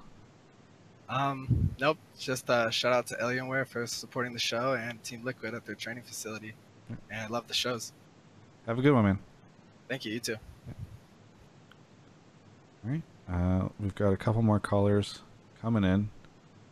Mark runs off to get them. You uh, you wanted to talk about? Uh, oh, did you already go on your rant, Kelby, about the double if verse? You said that you there was something you were hoping to talk about on the show tonight. Yeah, the thing I want to talk about is. Uh, we don't have to do it now. I'm just trying to make sure we don't forget. Oh yeah, is just uh, in retrospect the decision to cut Doublelift from Oh, the gotcha. roster. RX Dealer 89, Jackpot 7707, Dude Casey, Geek Out, Fretful Winter, uh, the Meowcenary 351, Posnot, Gift Gifted Sub to Praxters, and Ezreal Auditory 1. We're caught up on subs. Uh, Mark should have our person. Oh, here it is. OG Kush. Kush? Kush? Yes, OG. OG Kush. Kush, come on, Okay. man. Is this, are you a Dota fan? Because that's your, that's the Team OG thing, right? Uh, I just picked it off from Google, uh, Okay. so I guess that's just coincidence. Kelby, is Uh, there- OG is original gangster, and it's also a type of weed, I believe. OG Kush. Yeah. Okay, but he yeah, spells it with that a lot. C, right? Yeah, that's because let me take the Alienware logo down. Yeah, it's because my la- it's my last name. Yeah, is no, Gotcha. that's, the C, that's so, definitely the old Team OG logo. So Uh, I gotcha. identified it. you did, you did. Nice. See, Well, Kelby always yeah. goes. Travis doesn't watch other esports. I I see this guy's logo. He has no idea what it is. It's in the context of League of Legends, and I identify it as being a Dota team. Uh huh. No, it's What a good. I'll hero. give you credit there. Yeah. Anyway, what where are you calling from? Uh, so I'm calling from Chapel Hill, North Carolina. Okay. Is weed legal there? Uh, no. Okay. Well, don't tell anyone your name on Discord. Um, what do you want to talk about? Um, so I'd like to talk about uh, G2 and Team Liquid, kind of going to MSI. Um, I guess I think G2 is pretty overrated in that they rely too much on snowballing in the early game, which I think can be can be exploited. Um, I think TL's macro, especially what they showed in games three through five in the finals, um, is going to really help them in MSI. And you know, LS has tweeted about this, so um, uh, how how clean he thought that that that TL was. It's dangerous to bring uh, out LS ana- analysis right now. Yeah, I, I know, I know, and I, and I know that the NA hype, you know, bring bring uh before MSI, but I I don't, I I think it's, I think it's true. Yeah. Mark. LS said he regretted saying it. Apparently, according to Twitch chat. He Yeah, redacted it? prob- prob- probably because he got so much crap from all the G2 redditors on there. He was he just had to cave. Well, I've never known I've never known LS to back away because of community feedback. So I feel like it's unlikely that's why he caved. He didn't he cave after maybe after G2's games. on Yeah, yeah, maybe no. He he um he did say I think this was on the Orange Show that like uh, he said that TL was cleaner, but he he did say that if G2 played TL, he thought that G2 would win. Gotcha. I mean, I can I think I can understand that sentiment. Like, especially if you watch some of their stuff at the end of the season, G2 would like throw away gigantic leads, um, and they do play pretty fast and loose. But I think that's also a strength of theirs, where like they have really, like the same way that we're we were just kind of ragging on the Heimerdinger. Like G2 plays that shit and makes it look good, and so like they have interesting drafts that they're hard to prepare for. They make plays that's hard to like anticipate because it's so aggressive. Um, you know, it's the same way people have always flamed China in their play style, but like, oh man, LPL is so messy. LPL is not clean at all, and it's like actually always been the second best region.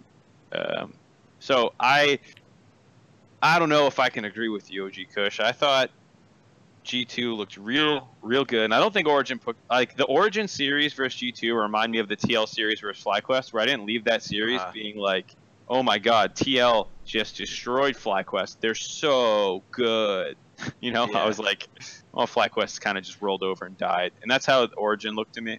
Um, Mhm. But I still think G2 is so good. Like, uh, I don't know. I think Yeah. it also doesn't. I don't. I also don't think it's a good mismatch for Team Liquid because Uh-huh. I feel like sometimes weird drafts kind of get to them. I don't think their answer to Sona Taric was particularly inspiring when people try and do cool stuff to them. You know, the, the closer you get to standard, the better it is for Team Liquid, and G2 is the furthest thing from that. Yeah, So- I, I, there's definitely a lot like there's definitely a lot of hype. I just I see a bunch of stuff on how like G2 is is just as good as like LCK and LPL and stuff like that. And yeah, I just I'm not yeah, I'm not so sure. Like some of their games during the regular season were like really they like they had some games that went pretty l- pretty late and and uh I think I think that I think that if you can get it to more of a more late game, that you that you can have a pretty decent shot at them. Kelby, were you gonna say something? I was just gonna say, I've watched zero games of uh, Lek this year. It's the LEC, yeah, Lek, right? Yeah. Um, but I can tell the you, LEC, yeah.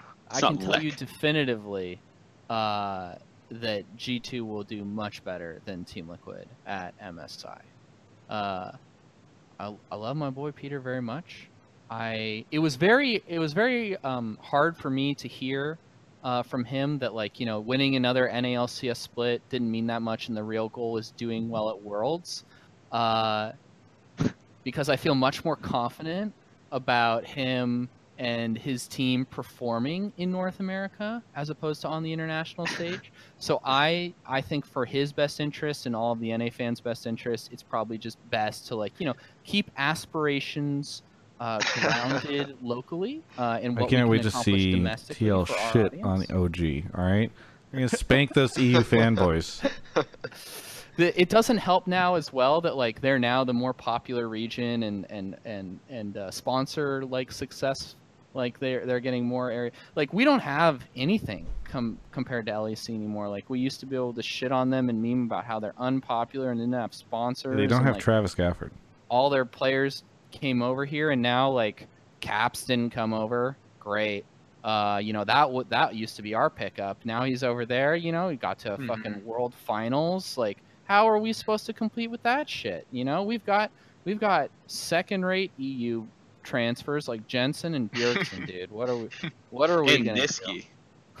yeah and Nisqy you know Gross. it's like oh couldn't Why cut it? EU, might as well come to na you know eat some cheeseburgers good time. so Got a world champion support though. I won't be watching MSI. Uh, are you excited for Rift Rivals though, Kelby? Uh, is that the one where we play EU? Yep, it's uh, TSM C9 TL versus Origin Fnatic G2.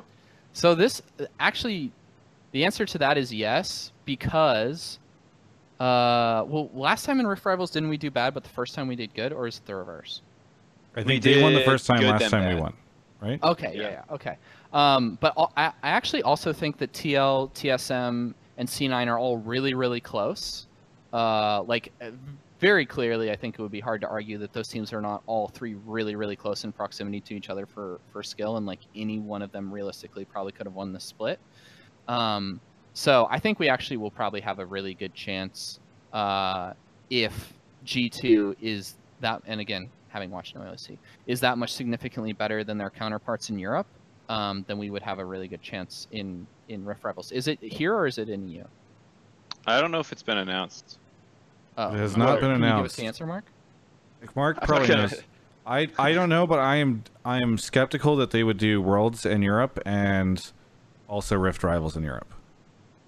So that is why I would place it on on North America. We could have it in the middle ground, Canada, which is like I was gonna know, be like the ocean. Um, yeah, I think sick. that's even if you know TL gets slammed at MSI and G2 is that much better. I think to Kelby's point, Rift Rivals would still be interesting then because G2 also slammed their own region. So yeah. I uh by the way, earlier I said TL is gonna smash OG. Obviously I meant G2. Twitch chat was like, he said OG. Me. the, the other the other thing, Twitch chat, someone I forget, I, I scrolled too much, but someone said that TL didn't actually have a strat for uh, Sona Taric because they didn't think TSM played it. Um, that's But bad. But they know they play Sona Taric, so in playing something, wouldn't you know, like, oh man, we don't want to go up against this? the the entire world is playing it. Their academy team, TSM Academy, played it. You have played it. You know how dumb it is. Yeah. You go onto a red side draft, and your entire planning was, we're gonna leave it up and hope they don't pick it. And if they do, we're gonna shit our pants. Just like Zoe. Yeah, yeah, I'm not. I'm not flaming you guy in Twitch chat. I'm just saying like, that is not like a promising sign when we're like, oh yeah, and then they're gonna go up against G2 as a bunch of crazy picks. Like that's horrible prep. That's god awful prep. I think we're gonna do great. It's gonna be it's gonna, okay. It's gonna be fantastic. Don't worry. We always do best whenever people count us out. Nobody They uh, thought thought- CLG was gonna do well at what? Mark, you look like you're getting a mic. That was one I'm, time. I'm just I'm just reading more Twitch chat where they're like they Oh, don't thought they read would that. shut it down in Okay. lane. No, I'm not. I'm not mad Here- at Twitch chat. I'm like just if the that's time to actually the read Twitch chat is when there's a giant like gifted sub thing. All right, that's what that's what they're there for. The rest of the time they're just spew and dribble. All right. Someone said they just said that they didn't they didn't think that they would play it. Okay, well, so my, my point stands either way. Either they thought Ashe Zyra was This a good pick. part. God damn Twitch chat, follow me here. They, Mark's just gonna thought- fights with them. they thought Ashe Zyra was a good answer, which it's fucking not, and you should be able to reason out why it's not. Listen to me, you nameless blob. You ami- you swarm of faces I'm yelling at. Listen, It's just it's just like Mark in the middle of a swarm of gnats, and he's just trying to like fight them. You know. Man fights bee fight bee swarm. I don't know whatever. Losing my mind. Anyways, anyways, that's not a good sign when you start playing against people who have crazy drafts. Yeah. By the way, I think we had a, a higher peak than first finals than uh, LEC.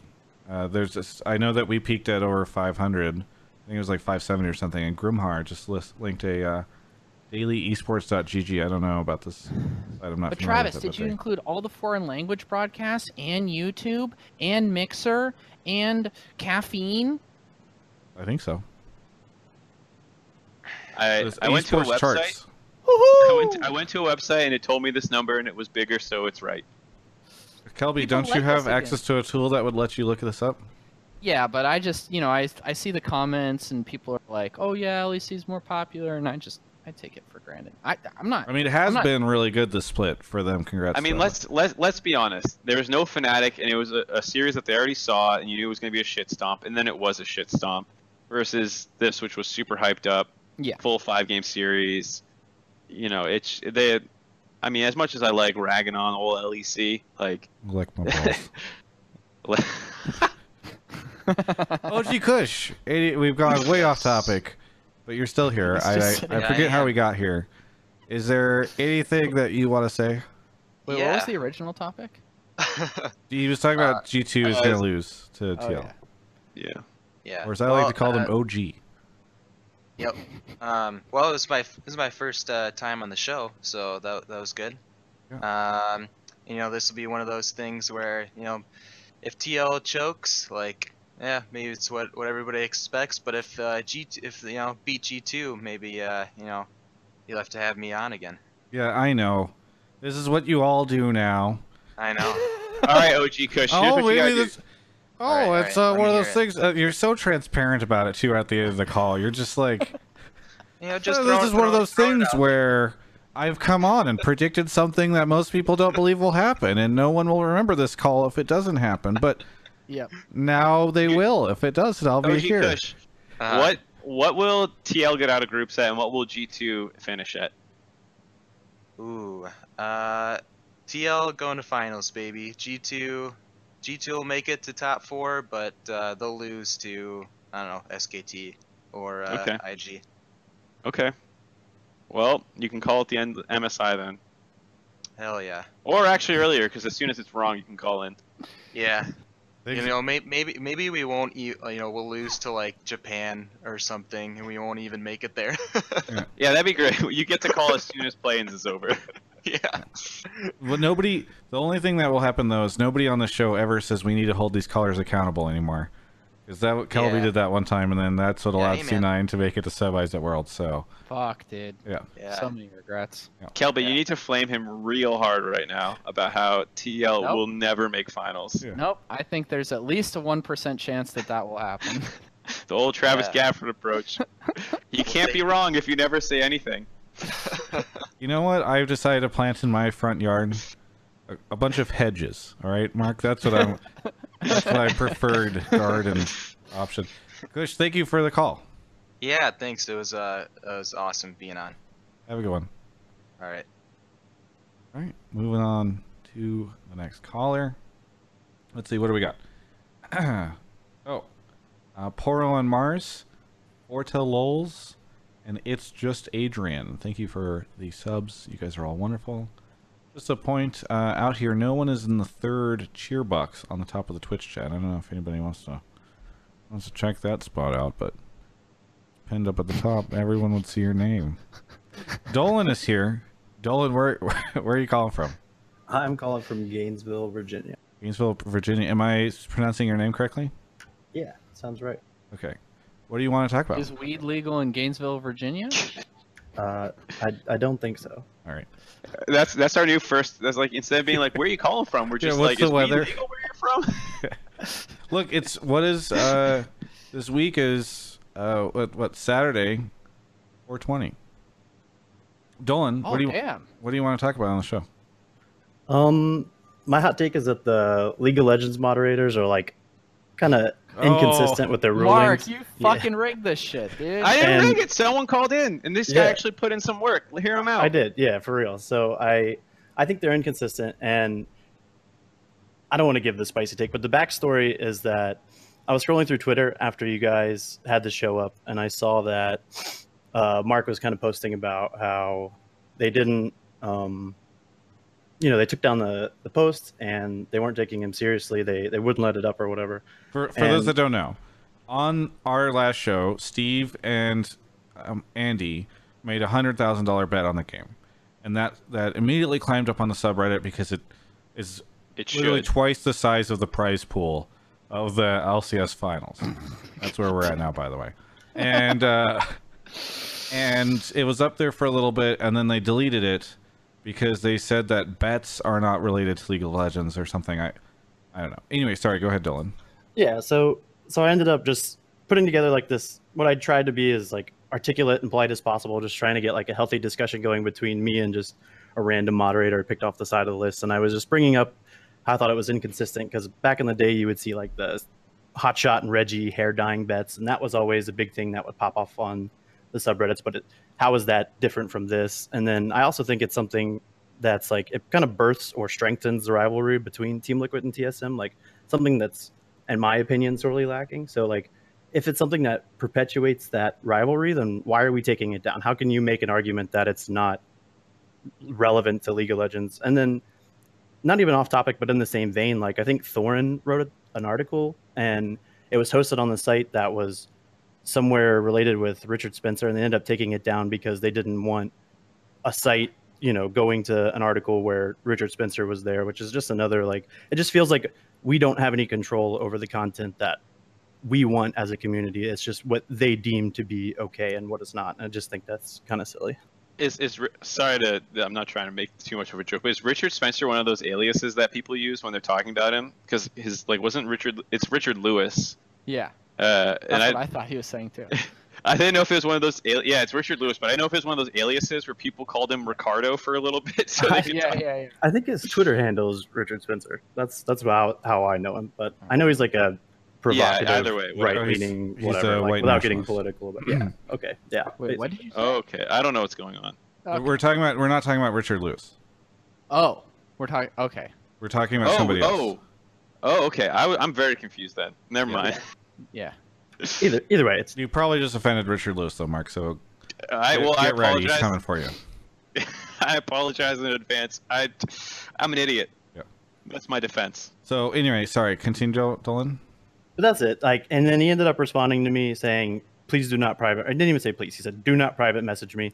And I responded. I said, "Why? Why can't we have a healthy discussion about this?" And then he followed up and banned me. That, that was the extent of the conversation He that banned you. I was allowed to have. He Yeah. actually banned me. Can can can I can I handle I, this I one? sent a for all of screenshot uh, in chat, Travis, if you wanted to show the message that our friend here typed up, which was very polite and very nice and very thoughtful. Um, I'll link it in the chat, I guess. Um, actually, I don't have. It's not. You didn't Yeah, send it it's not- me it's not a link. so- Can, It's can I, I don't have. A, it's. There's no way to show this on screen. It's just giant. Oh, you can't pull it up and then. Well, it, it would just. It's like Alright, well, showing now a I'm- book page. or Wah, wah, Can. Whatever, can I, anyway. can I please just Yes, answer go. this? So first off, uh, just to be direct to you, sorry, what was your name again? Dolan. Um, yeah, the moderator is not going to engage in a one-on-one conversation with you about a moderating decision that they've made. The subreddit has how many followers? 2.7 million. 2.7 million. He can't engage in one off conversations with every person that has a question or opinion about the way that he chooses to moderate the forum. Like, I get this shit when I moderate Twitch channels, and it's got a couple thousand people in there. So, like, it does not surprise me that it, it's completely reasonable that you would want to engage in a discourse with him. It's mm-hmm. completely reasonable that it's not sustainable for him to engage in discourse with every person that messages him about this. The second thing is that the League of Legends subreddit has always, always, going back to like, you know, fucking Travis and I days of like 2012, 2011, been extremely inconsistent with the ways that they choose to moderate. It will always be that way. It's not moderated by a group of like, you know, one person. It's a collective effort. They change over time. Obviously, they have views and perspectives on things that are slightly varied and it can't be uniform. It will always be this way. It's it's unfortunate, obviously. It sucks, just like the officiating in the NBA, except that actually has an impact on things. Um, yeah, it's just not going to change. It's going to always be shitty. Well, so here's here's my take. One, the guy doesn't need to respond to everyone who DMs him. That's fair. Yeah. He also doesn't need to respond at all and could have ignored it instead of getting a shitty response. And then, to be fair to the caller, And why did he ban call- you? Yeah, the caller. I don't know why he banned you. Maybe you're leaving part of the story out. But then, if we believe the caller, he didn't need to ban him. He banned him from the sub, or he banned him. like, banned me from personally messaging? Specifically from League of Legends. Yeah, and it was I. I'm being completely genuine when I say all I said was why why can't we have a healthy discussion about this? And his follow up, he didn't respond. He just So you me. Private messaged him. He said, "Do not private message me." Then you said, "Why not?" And then he banned you from the subreddit. and yeah, hundred percent. Yikes. Well, if with that half of the story, it doesn't seem doesn't seem like a good note. Uh, but Yeah, so like I, I agree with your main point, Kelby, about like there's a bajillion people who all have thoughts and opinions, and it's not their job to listen to every single person and respond. But given that he is taking time out of his day to do that, yikes. yikes. So I think so. like, I, I don't know. I don't think that there's like a a nice neat wrap up that we can do to fix it. But I think that well, so I actually have have a take on that about like the wrap up, um, because I mean one of the someone a former mod or a current mod replied to my tweet and was like, "What's the point of this? You're not getting anywhere." You know, just flaming them. So, which is fair. You know, if you just want to vent, you're not really trying to fix the problem. So we can talk about. Yeah. I mean, you have the say? right to bitch too. Like I say, it's not going to change, but everybody, every time this happens, has the right to bitch and scream about it until something hopefully does change. I just, I've given up hope a long time ago.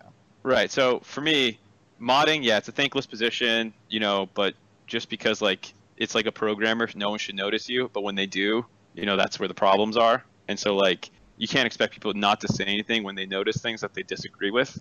Um, and for me, it's because these decisions that they're making, like if I'm trying to think of like a, a, irrelevant example, but like because these things that they're doing are negatively hurting the community, I do have a problem with it beyond just like ah they took my content down.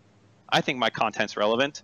It's like this is something that like two team owners in the community decided to go onto a live show for no reason other than to try and generate hype around the community that they're a part of and they make a gigantic bet. They're hoping to have a ripple effect which generates more hype and buzz uh, to the match that they're about to play in. And instead of the larger audience being exposed to this because not everyone was watching us live and then being able to discuss this hype moment they never hear of it and the net result is not only less hype for the upcoming match but it's de-incentivizing your community leaders to attempt to generate hype um, and that's where I start having a problem with it. And it's because they're following these rules, which one, I looked at everything I could find um, about subreddit rules. There's nothing about bets that's strictly not allowed, as far as I could find. If someone can find something and They've just decided to, it's not relevant to. It's not directly related. That's their argument. The problem is, they is like decided. Favorite fucking fallback. Yeah, well, they decided, but it's not listed anywhere. Yes, but they say they decide. It's up to them to decide what is is related and what isn't. And uh, by the way, just to play devil's advocate, I one I don't think that they should remove that, but I will say, I really do feel like it's important that they have a rule that's about keeping things relevant to League of Legends. The problem is, I feel like, and this is not all League subreddit mods, but many of them are people who like moderating and they want to moderate. And so they find places to moderate. And so they are always overly heavy handed with this stuff, right? Like, well, this, it's, and so it, it just creates these situations where it's like, no one in the right mind, like media outlets would cover this. Like League of Legends media outlets would cover this bet. And everyone would talk about it. And it is a really big deal that is rel- relevant to the game. And they have decided this is not relevant. And Right, and, it's just and I mean, so like, nonsensical. Absolutely, and like, there's a lot of things. I I actually like a lot of the things that the subreddit does because it is actually a pretty good subreddit in terms of the content that does end up on there. Like, they have a lot of like one rule that's in there is like the copycat rule. If someone does like PM me a champion and I'll draw a shitty version of it. You know, like if one person makes that post, what always happens in less well moderated subreddits is 50 people do the same thing and they're basically copycat posts trying to get attention. And the subreddit has rules against that. And so I actually think a lot of the framework that the mods have is pretty good. It's like when you start getting the gray area and especially this relevancy rule, it just completely breaks down. Um, and to me, it seems like they care way more about focusing some like nonsensical letter of the law than the spirit of the law. And this is, I think, you know, a very big problem for me. Is like stop enforcing the letter of the law, which creates backwards interpretations of what is relevant, and enforce the spirit of the law. And a perfect example of this is Riot's LCS rulebook. They write out a shitload of rules and they do their best to be fair and balanced, but they understand that there might be a potential unforeseeable circumstance that arises, and so they throw in a God con clause that allows them to avoid being beholden to the, some bad ruling due to the letter of the law that they have written. And this, you know, is not something that's going to work everywhere in government and like things like that, but it works in smaller communities and things like that. So like, you could have a God rule, and to be fair, that they don't even have these rules written up in a way that is like every single time this is true, it must be banned kind of way. Um, and so like instead of acting like judges where they're trying to interpret their own rules to have positive outcomes, they're acting like parking enforcement where they show up at rule violations randomly, you know, because tons of people break parking laws and don't get caught. And then sometimes you do, and it's really frustrating. And they show up and they say, like, well, that's the law, so we banned it this time, and we're not going to undo it, as opposed to looking at, like, nah, this would actually be way better if this wasn't banned. And so I think the their their approach to the gray areas is unbelievably wrong. Yeah. What's like the uh, the best good faith argument you could make for a case of it being removed? Like Travis earlier mentioned that he questioned the legality of the whole bet, or maybe it's like bad PR for league. Like, I mean, if you were to argue on their side, what would you say? I don't I think, they should be talking about like they should be removing stuff that is illegal. Like if it turns out, for instance, that uh, a team uh, general manager uh, did some terrible things to a player uh, whenever Renegades was in the LCS, I definitely think that story should be allowed on on the subreddit. But I don't think, and and so I don't think that they should be like trying to protect the community for, or like from any bad PR or something like that. I think the only argument that they can make is like this is if they get so ham-fisted on this, it's not directly related. It's like okay, well, actually, then half the stuff on the subreddit should go away because, like, if the only thing you can talk about is like, is Ezreal a better ADC pick than Kai'Sa in this specific situation? Like, what's the whole point of this esports thing? You know, like that's not. Why are you Right, I having any of this content on there? there's a lot of inconsistencies, which is I think the problem that frustrates a lot of people is Yeah. like no one's like Faker crying is somehow about old teammates is somehow relevant, but Kobe crying about the greatest accomplishment North America's ever had in the scene is not relevant. Yeah. It's it's like what how are we splitting the hairs about exactly? Um, and like at the end of the day, if something's like historic to the community, like the largest bet place, I would argue that it should be there. I can understand the argument about not. They have a rule about not allowing gambling sites or sites that are promote or like content that is promoted by gambling sites or sponsored. I forget exactly what their wording is, and I can understand that because you're not trying to drive a young impressionable audience to, to gambling, but two friends shit talking and making a bet on a show is pretty clearly not like a gambling site, and I don't think there's very much ambiguity there.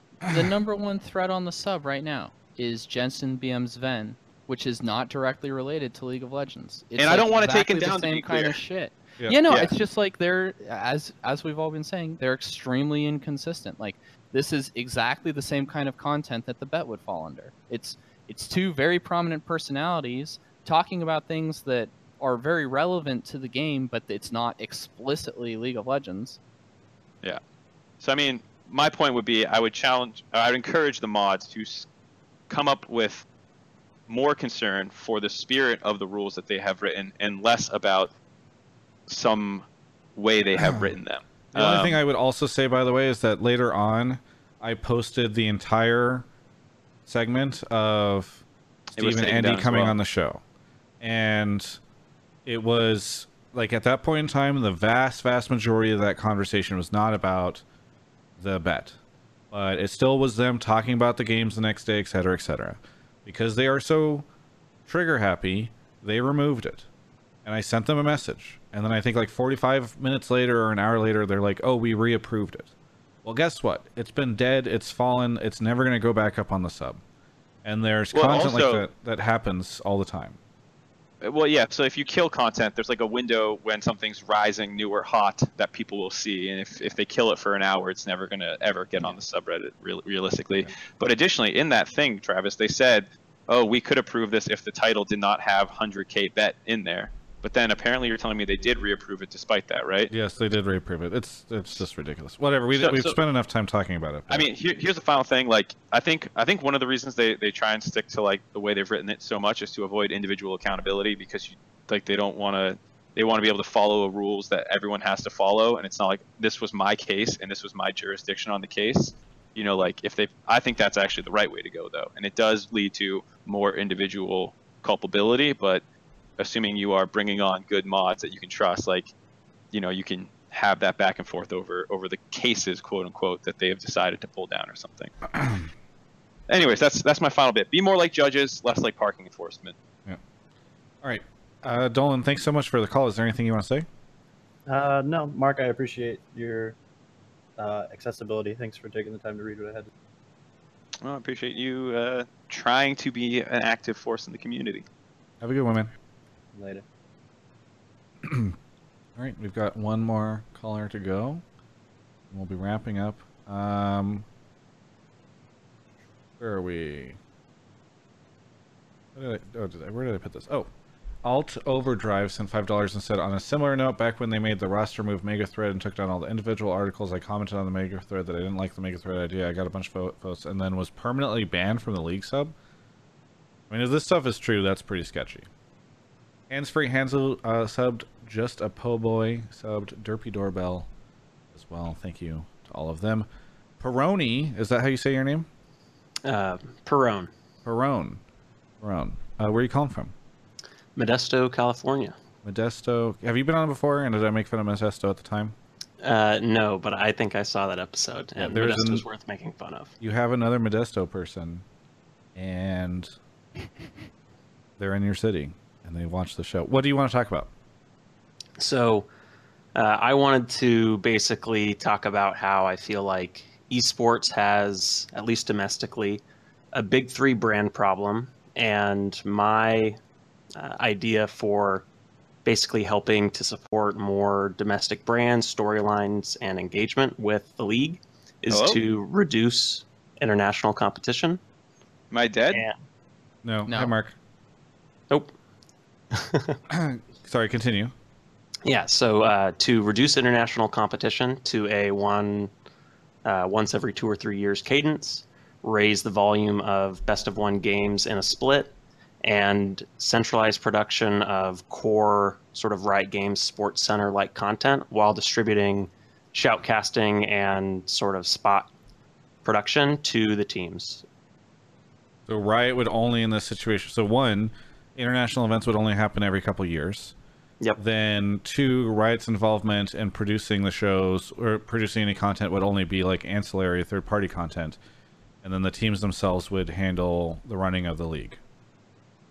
Uh, less less so the running of the league and more so uh, the actual production of day-to-day games. So what I'm thinking of is primarily if you raise the volume of best of one games, you end up with a lower variance regular season where you have better teams ideally uh, coming out into the playoffs more consistently, but you also get the opportunities to build longer storylines. You get to uh, more freely substitute in academy players and uh, burgeoning talent because each game individually means a little bit less. And you get to, through that, develop a lot of local talent. Twitch chat is not a fan of your idea, so make sure you don't read it because they're gonna. That nobody ever wants to hear longer splits and less international play. Uh, that is not So going to be a popular platform to run on. it's it's a it's a huge like community backlash problem like i get that but uh, i think i mean if, if you look at Doublelift saying that yeah the regular split is super boring like i think that like i you I want to add more to best of ones to it. I do because what I want to see is I want to see characters like Vin Scully and Kruk and Kuip for the Dodgers and Giants respectively. I want to see teams put together some brand personalities that can represent them, build some engagement since we don't have geolocation to fall back on. Uh, I want to see more like basically from nothing to stardom stories come out because right now we have Bjergsen, we have Doublelift. I mean, it doesn't feel like we have many folks who really come from like nothing and then reach stardom unless you're talking about the super big names of esports. What? Caps Perkz faker i mean. And then if you reduce international competition um, to you know like a world cup sort of cadence then you still retain the huge hype and it's an opportunity to display player skill but hopefully you still end up with the mes- with the domestic leagues winning something, uh, meaning something. Because right now it feels like you win the domestic league to go to international competition. So one, you say we only have three franchises people care about. You're forgetting the fact that Dignitas is returning. So that's going to give us true. four. That's true. I mean, Um, that's a meme. Nobody actually cares about Dignitas. Kelby, what's your take on all this stuff? I'll lead with you since normally. No, it's Mark dude, don't. When you so when you first, I'm gonna be honest with you. When you first started listing these out, I thought you were trolling. I thought it was like a joke that uh, that you were just like setting us up on, and I was like, dude, this guy's pranking us. This is, but like, there are some things I'm willing to like have an open mind about.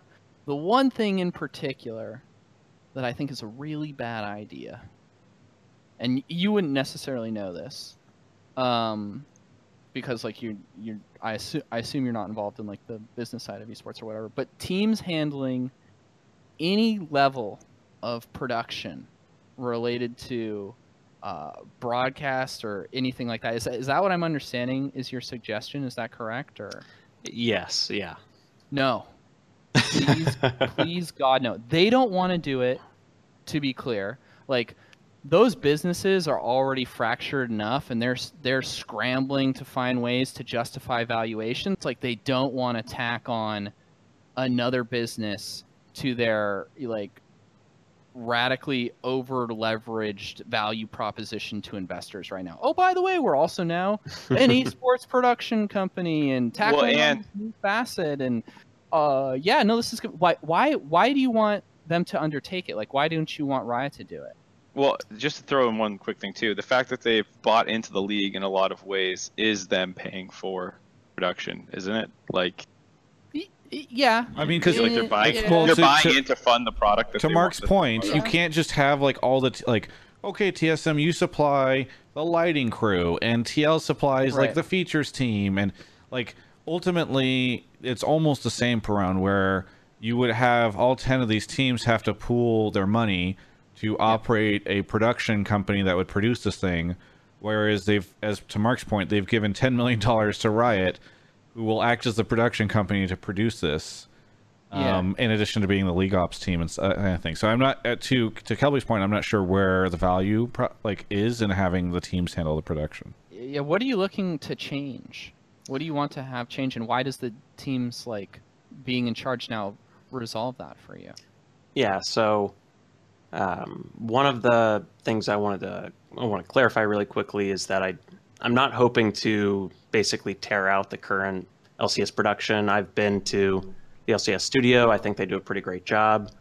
Um, what I'm hoping for is basically more primetime airing of sort of individual brand content and ideally personalities in, in esports that are tied to the individual brands. Because the objective I want to achieve is I want I want to not have to think really hard about who to root for.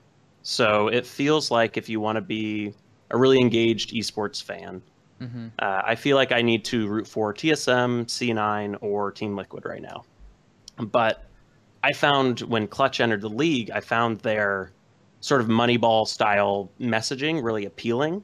But I never feel I never felt like it stuck. So I never felt like uh Well, the brands got to really so- develop So an you're identity. Yeah, yeah, so, yeah. so your point is the teams are not great at building their own brands. Right. So let's put them in charge of building the brand for the league as well. Well, I guess, and let me correct me if I'm wrong, but you're actually not looking for them to do broadcast stuff. You're looking for them to just produce more narrative content around their individual talent and team brands. Or am I wrong? Uh, so, pardon me if I didn't explain it very well, but sort of in between, I'd uh, think of replacing Azael, Kobe, and Phreak on the finals broadcast with a combination of team-sponsored uh, broadcast talent, or alternating between in a best of five different team casters, like in uh, the NBA or MLB when they rotate in a best of five or best of seven playoff series. They go between each team's uh, respective sort of broadcast talent. Okay, does that extend to anything beyond including team talent on broadcast, or is it like Um, that's most of it. If you have teams that basically own, you know, like if you spread out, if you add enough best of ones and you're adding extra volume, you might have, you know, low priority games during uh, any given week, and then the strength of a team's brand might be able to, you know, you might be able to add a sponsor uh, commercial spot or something like that. We we already had this though when we had Jet. He was a representative of TSM, and uh, oh no, I but I, mean- I, okay. So Mark, go ahead. And please poke holes in this. Like I'm, I'm not Yeah, well, to anything. well, so what I'll say is like the amount of on-camera talent that would be able to deliver an entertaining finals is pretty much limited to the Riot broadcast team right now. Uh, like, and I would say that's only part of the Riot broadcast team. moving on. I think it'd be really hard to get multiple teams with their own people that you would want to listen to. Uh, and so, like, yeah, I that doesn't sound appealing. As well as the fact that, like, I'm not sure that, to your point about what fans care about, I don't think someone's super going to care about their talent as much as they're going to care about the players. And like, I'm a Doublelift fan, which we've heard a lot of people talk about. Like, I think that's partially just an intrinsic property of uh, esports, and you can try and circumvent it a little bit by throwing in geolocation and other things to make people more team fans. But what's always going to draw people in is the players, and yeah, I don't know.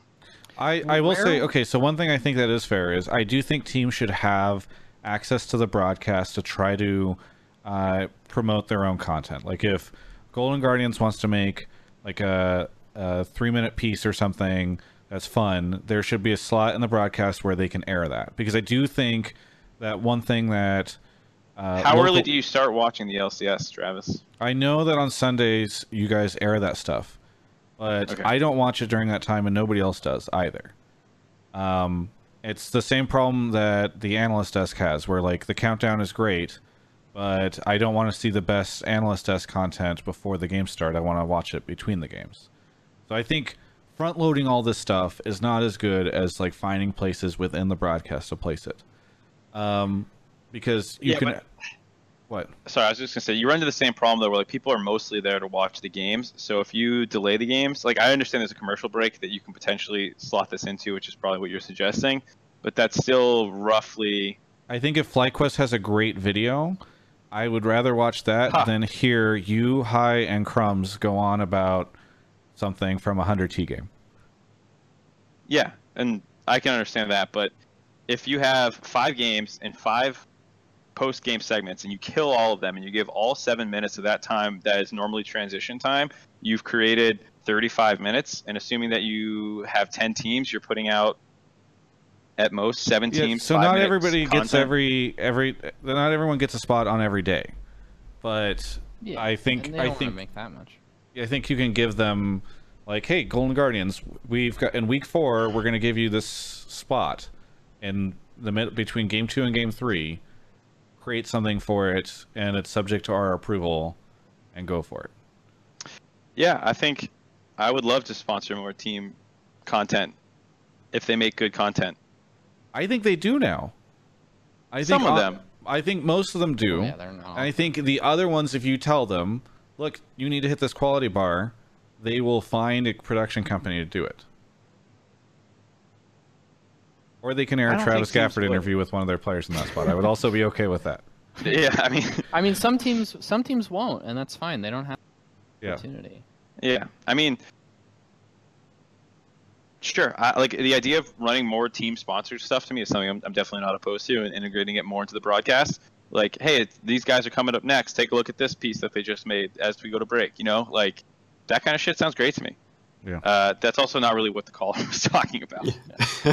Where where are we finding time for more best of ones? By the way. Uh, getting rid of international international- events.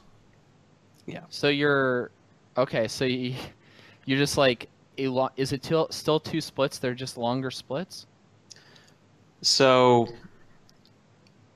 I'm thinking, uh, and this all of this premise is Uh-oh. based on a, a bunch of assumptions, but Oh, um, basically thinking of having a couple games a night most days of the week, and you probably have anywhere between 36 to 48 games in a season, and then you basically you can s- stop at halfway for sort of your all-star event if you want to have the top teams go to an MSI or some sort of like domestic bracket tournament. Uh, you can seed them into that so that you can still get some of the tournament hype. Uh, and then at the end of the year, you can build up a lot of hype and focus on really solid uh, domestic production of a finals. Because if we saw anything from the finals this weekend, like there's there's plenty of opportunity for those to be pretty hype. I mean, you also saw from finals that there's plenty of opportunity for them to not be hype. Very true. Yeah, Team I Alpha just- Leo twice in a row. It's hard I don't for think me. I, if I, am a European fan, I don't want to watch another. I don't know, eight weeks of Origen clapping Europe, or excuse me, G2 clapping Europe before finally getting to international stage. So here, I'm going to say this, uh, which I've been thinking about doing a video on. I need to figure out the right way to do it. But I do know that there were considerations before the start of the split on a different format, um, and that the teams were talking to Riot about it, and that they ultimately Riot, I think, opted not to go with it. But I do know that that format would have actually had uh, like a little tournament or a little uh, uh, like bracket stage that would kick off the split, and then it would go into regular games for a little bit, and then there would be like a different structure, I think, to the playoffs, and it's actually just more like kind of best of fives and tournament format stuff rather than just like the long-ended best of five week by week thing. And I I think that's actually much more interesting than You're talking just about adding more best of Overwatch ones. League, basically. Uh, I don't know what the Overwatch League. For, Overwatch League, I know it has these different stages, but I think this was different. It was like, yeah, it was just different. I mean, uh, tactically it might be different. Strategically, it sounds very similar, where they have stages with multiple like tournament esque playoff ish things. Yeah. Um, over the course of a season, right? Um, this might sound dismissive, but uh, I don't think we should be modeling ourselves based on baseball at all. I think baseball s- sucks. Uh, well, I think baseball's dying. it is dying, subjectively dying. Uh, and I don't want to do things modeled after baseball. That'd be about the last. I would look at um, the Puppy Bowl before I'd look at baseball. That's and that's been most of your examples. So like, I understand that sounds really dismissive, but like, that's I think baseball is a chore to watch to most people. Yeah, I think that that's, um, I think that that's fair criticism. I think that what I'd like to see, regardless of the of the format or changes to international come out, is is more sticky storylines, more players I can get really excited about engaging with, and ideally a wider, you know, variety of teams I can get excited about supporting because I mean, you you have someone come up like they did last year, like Blabber, who comes in and like the C9 from 10th to first talk, got talked about a lot. Awesome story, but now we see Blabber Golden Glue, second place Academy Worlds. Like, there's not like what happened to that story. Like, it it feels like there are a lot of threads that pop up and die off, and and I don't feel like that's good for the longevity of the sport because I really love esports.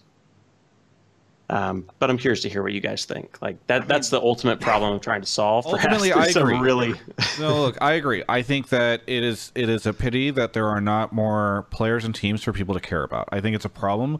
I think Hundred Thieves was on a really good path, and unfortunately, they had a really shitty Worlds performance and a really shitty Spring Split, and it lost them a lot of the progress they made. I think I look at teams like GGS and feel like the they've made pretty big strides on making an, an interesting team and content, but I think there's still a lot to go. And I actually somewhat hope that the rumors about Clutch are true because I think it would be nice to see that like or get a bit of a reboot. I think they're in danger of hitting hitting old school FlyQuest territory in terms of like what what are we doing here with this org? Yeah, I I, mean- don't think that and I do think it'd be nice to see these guys have more of a brand presence on the LCS because I do not think that right now, if you think about it, these orgs get any kind of brand presence on the LCS. They have to like generate that stuff off of Twitter and YouTube, and then like the interviews that are all kind of standardized on the broadcast. Mark, you disagree? Uh, well, so I didn't want to belabor this call too much longer. I would say there's plenty of opportunity for players. Like we, I think that we should do more, but like we want interviews. We try and do the the, the cool down. Like we try and get cool interviews. People decline them all the time. We want people to be a part of our bits. We want people to be a part of countdown. It could be better for sure. The other point I was going to make, Travis, was just in all those examples you just brought up, almost all those are also tied to performance. Like, where did Blabber go? Well, Sven turns out to be way better, and so he's on a different team. where where did Hundred Thieves go? Well, they turned out they started sucking No, balls. I agree.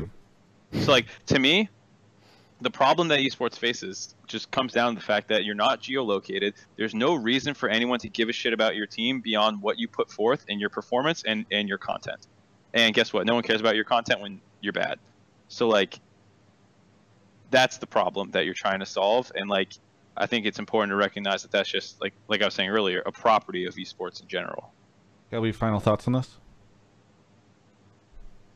How do you guys, Mark and Travis, and the caller, how do you guys feel about the length of the league season? I know I think it's too talked long. About, but I think What? it's too long. yeah, it's, I think it's too long too. Yeah. And I think that it might help. I hadn't thought about it in this context until the caller brought it up. I wonder if a shorter season allows for a greater entrance period for new talent into the league. I don't know if I it does. I don't. I don't know if it does or doesn't. I don't know if it does, but I do think. I don't know.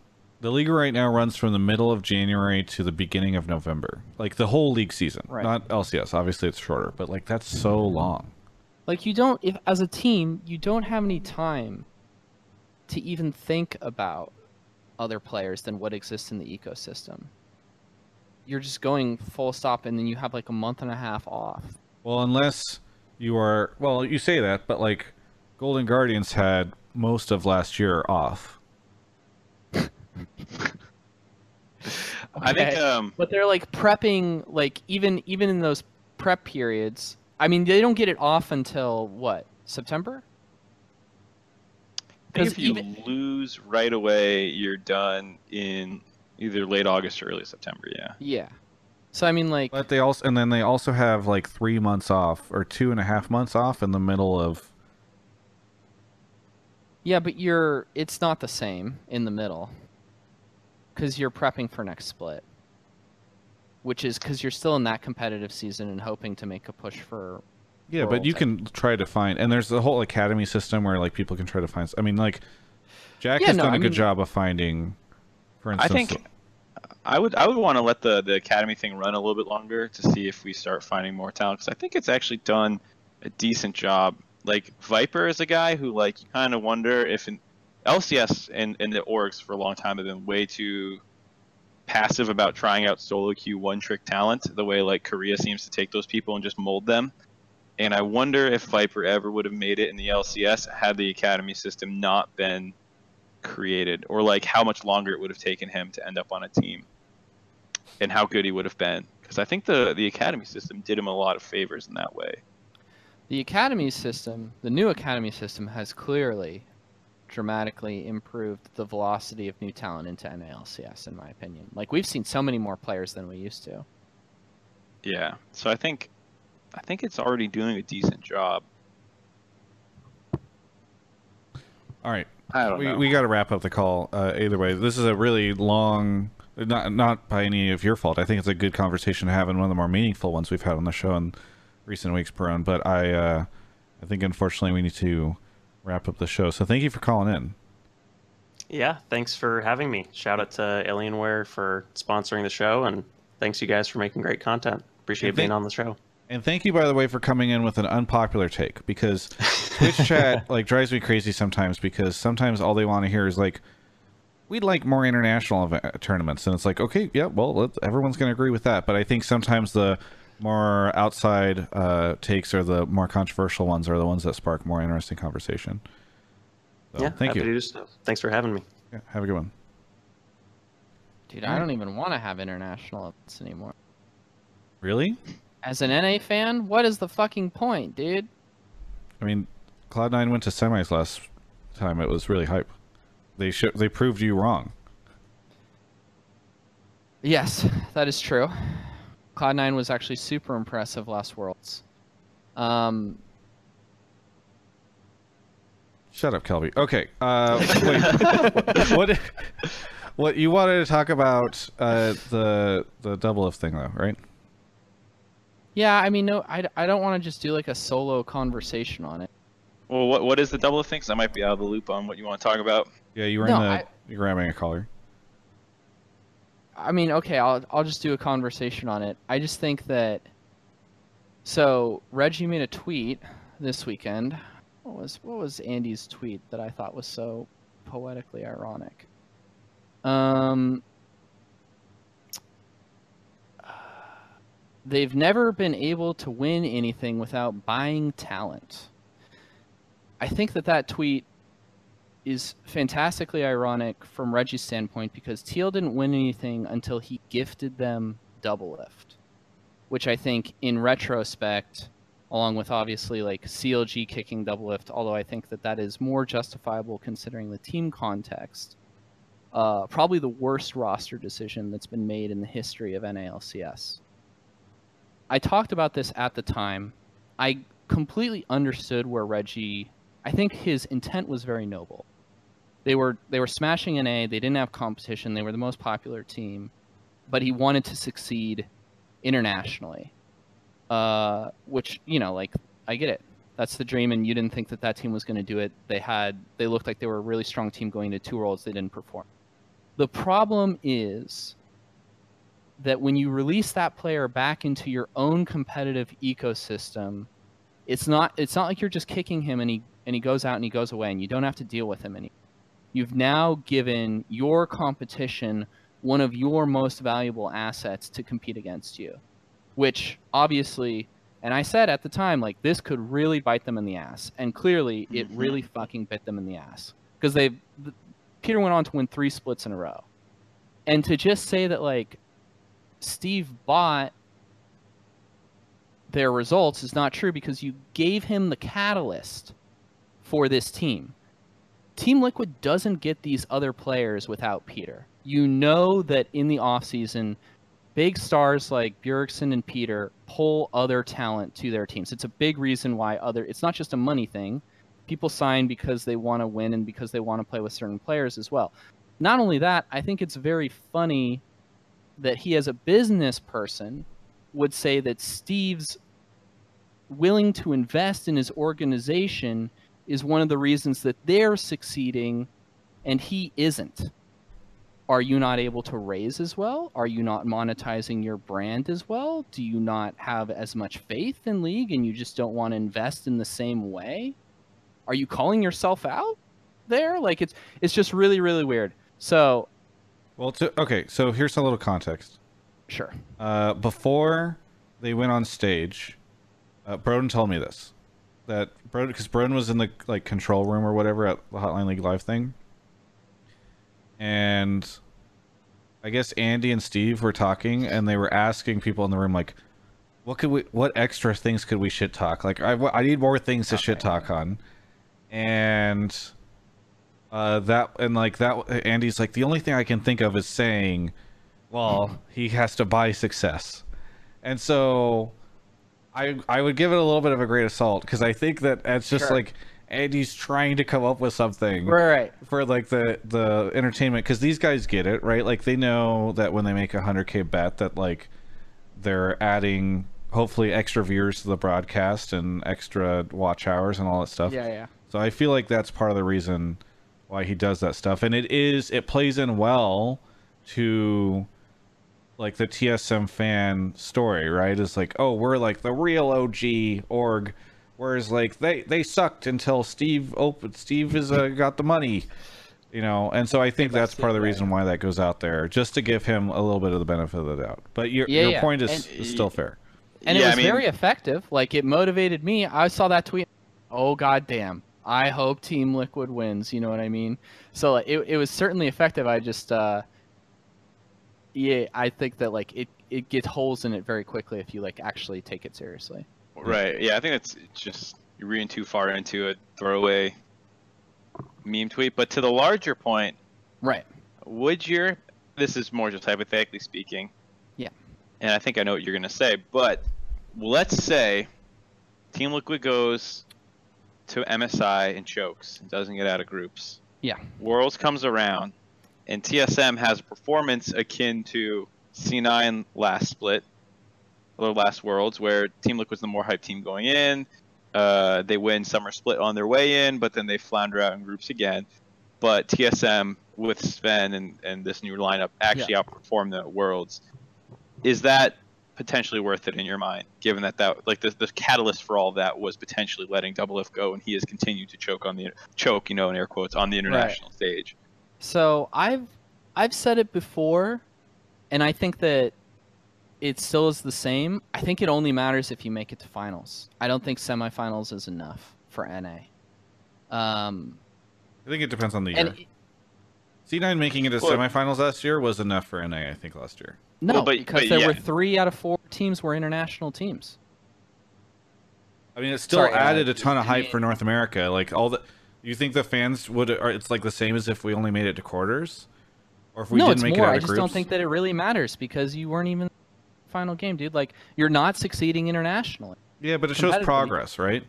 And it's the storyline hype of like Cloud9, who people thought weren't going to make it out of groups, made it to semis. Like it's a that's the entertainment factor, right? Like that's the the dream story where it's like, wow, we didn't think this could happen, and look, we've got these guys who showed up when the main guys got benched halfway through the summer split. Like I think that's, I think it depends on the split. I get it that we want to go further, but I think you're not giving enough credit to that type of storyline, those types of moments. And and like I said, this is just my opinion as well. I think it's indicative of progress if NA does it again this year. But if it's a one-off year, whatever. Where there's Um, a lot of fucky stuff going on But el- I think- elsewhere. I think if I was Reggie, and I'm not Reggie, um, if my team makes it to finals, then I I wouldn't personally agree, but I could see how that would be correct for him because they'd already won domestically a bunch. You know what I mean? Um, and if really success at Worlds is the thing that matters most, although he said winning, then then I guess that you know it's not justified. In my personal take, and again I said this before, like he they had such a fucking lock position on North America, and not just for competitive results, but for popularity. That team was by far goat roster NA for popularity and success. They were not getting touched, and that's so valuable from not just like obviously the competitive narrative, but building your brand and from a revenue standpoint Sponsorship deals and all the stuff you get it's with it. it's and it's too risky to let those people go i think like you're obviously not as great as you possibly potentially could be but to let that to let those people back into the e- the competitive ecosystem Well, the two things there. One, do you give any credit to Andy for sacrificing, make because he knew that Sven and Mithy coming to the team was not going to be better than what he had from a branding perspective. Like, Right. you could make the argument, well, it's kind of noble that you gave up uh, business value for like your drive to be competitive. right And the other I- thing I would yeah. say is it's not until this split that giving up Doublelift really affected that team. Like it wasn't like they didn't make it to Worlds last year because Doublelift prevented them. They didn't make it to Worlds because they had a shitty roster. yeah but they had a shitty roster because they blew their amazing roster up Yeah, but you're talking about it in the sense of letting Doublelift back into the uh, ecosystem and him being on a Right. competitor and what that Yeah. does. Now you have to compete against him. But none of that made sense because even if Doublelift hadn't been on TL last year, Mhm. then there's a really good chance they still wouldn't have made it because the roster was the issue. This split, I agree with you because this split, Doublelift literally cockblocked them from making it to MSI. Yes, but the the fact is still that like that second part that you're talking about only becomes a consideration if you fuck up the first part, which is you blow up your competitive roster. Like so, yes, there's there's double negative impact, and I I agree with you, and I said as well. I think that Reggie's intent was very noble in in, in his aspiration that he wanted to succeed and really do what no North American team had ever done before, which is win worlds. I just, you know, and I have zero faith in the NA region internationally. That's not going to change until it does change. I think it's too much of a pipe dream to give up all the realistic business value that goes with the position that they had. Yeah. Mark? Cool. No, that's. I figured that's what Kelby was gonna say. Was that like even if it paid off two years down the road, the two years to get there, you probably lost a shitload of money. Um, I just want to make an announcement. Uh, now that the split is done, The show is over. And the show is over. I can go. I uh I want to. Oh, interesting. I want to. Uh, I want to say, listen. It's time to start looking forward to our su- summer split, and uh, I want to throw my weight behind my my excitement around the, the roster that I know is going to do really well. Hundred Thieves, baby. I'm on board next year. Let's summers. We got them. All right. You guys know me. I'm a huge Hundred Thieves fan. I'm so happy to have this Hundred Thieves jersey, uh, and I'm I'm ready to go. I just got 19 on the back, baby. All right. Uh, we you can't take you can't you have to take what isn't given, as I always say. And uh, did you I'm- did you bu- did you buy that or did you finally get in on the getting free merch line? I would I can know. answer this question. Here's what happened. uh, at some point in time, I was asked, "Who's my favorite team?" by somebody at Riot, and I was like, "I don't have a favorite team, so what should I say?" And so then I said, "Hundred Thieves," ironically, since everybody thinks that I flame them. And then We Are Nations uh, sent me this lovely Hundred Thieves jersey, and now I own it. And I had it throughout half of the the. Why would it be ironic if you did like them? If you didn't like them though. That's because now I have a jersey of a of a of a Team you team don't that like. everyone everyone thinks I hate. That's like that's why it's ironic. No, that, that you do hate. That's why it's ironic because it's true. Yeah. Oh, yes, but I I just it's no, it's based off of the meme from the show, Mark. Rocket No, mortgage, baby. All right. This when I buy a house in L.A. 30 years from now, I will use Rocket Mortgage. Um. All right. We can wrap up the show. Uh, Mark, you have anything you want to shout out? No, my cat's coming over. Like you've had enough. You've had enough of this fucking show. Talk to me. Pet me. Look at him. Pelby. Uh, I just want to say thanks for having me on again. It was lots of fun. Um, if you guys are maybe like on the fence about uh, the Chainsmokers, I would say their Ultra 2019 set. Travis, what's going on with the cams? Their Ultra 2019 set. You know, uh, I was a little skeptical about it, but I've given it like five, six listens now, probably all the way through, and uh, it's so clear to me that like they still are way better than all the other EDM producers in the world when like they're doing their core competency, which is just putting together fucking shit that slaps, lit sets, guys. All right.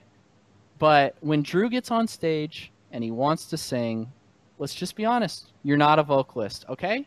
Step away from the microphone, put professionals on those tracks, get back to mixing, creating those records, producing those beats, you know, where you're good, where you really blew up at. Stop doing this pop shit, please.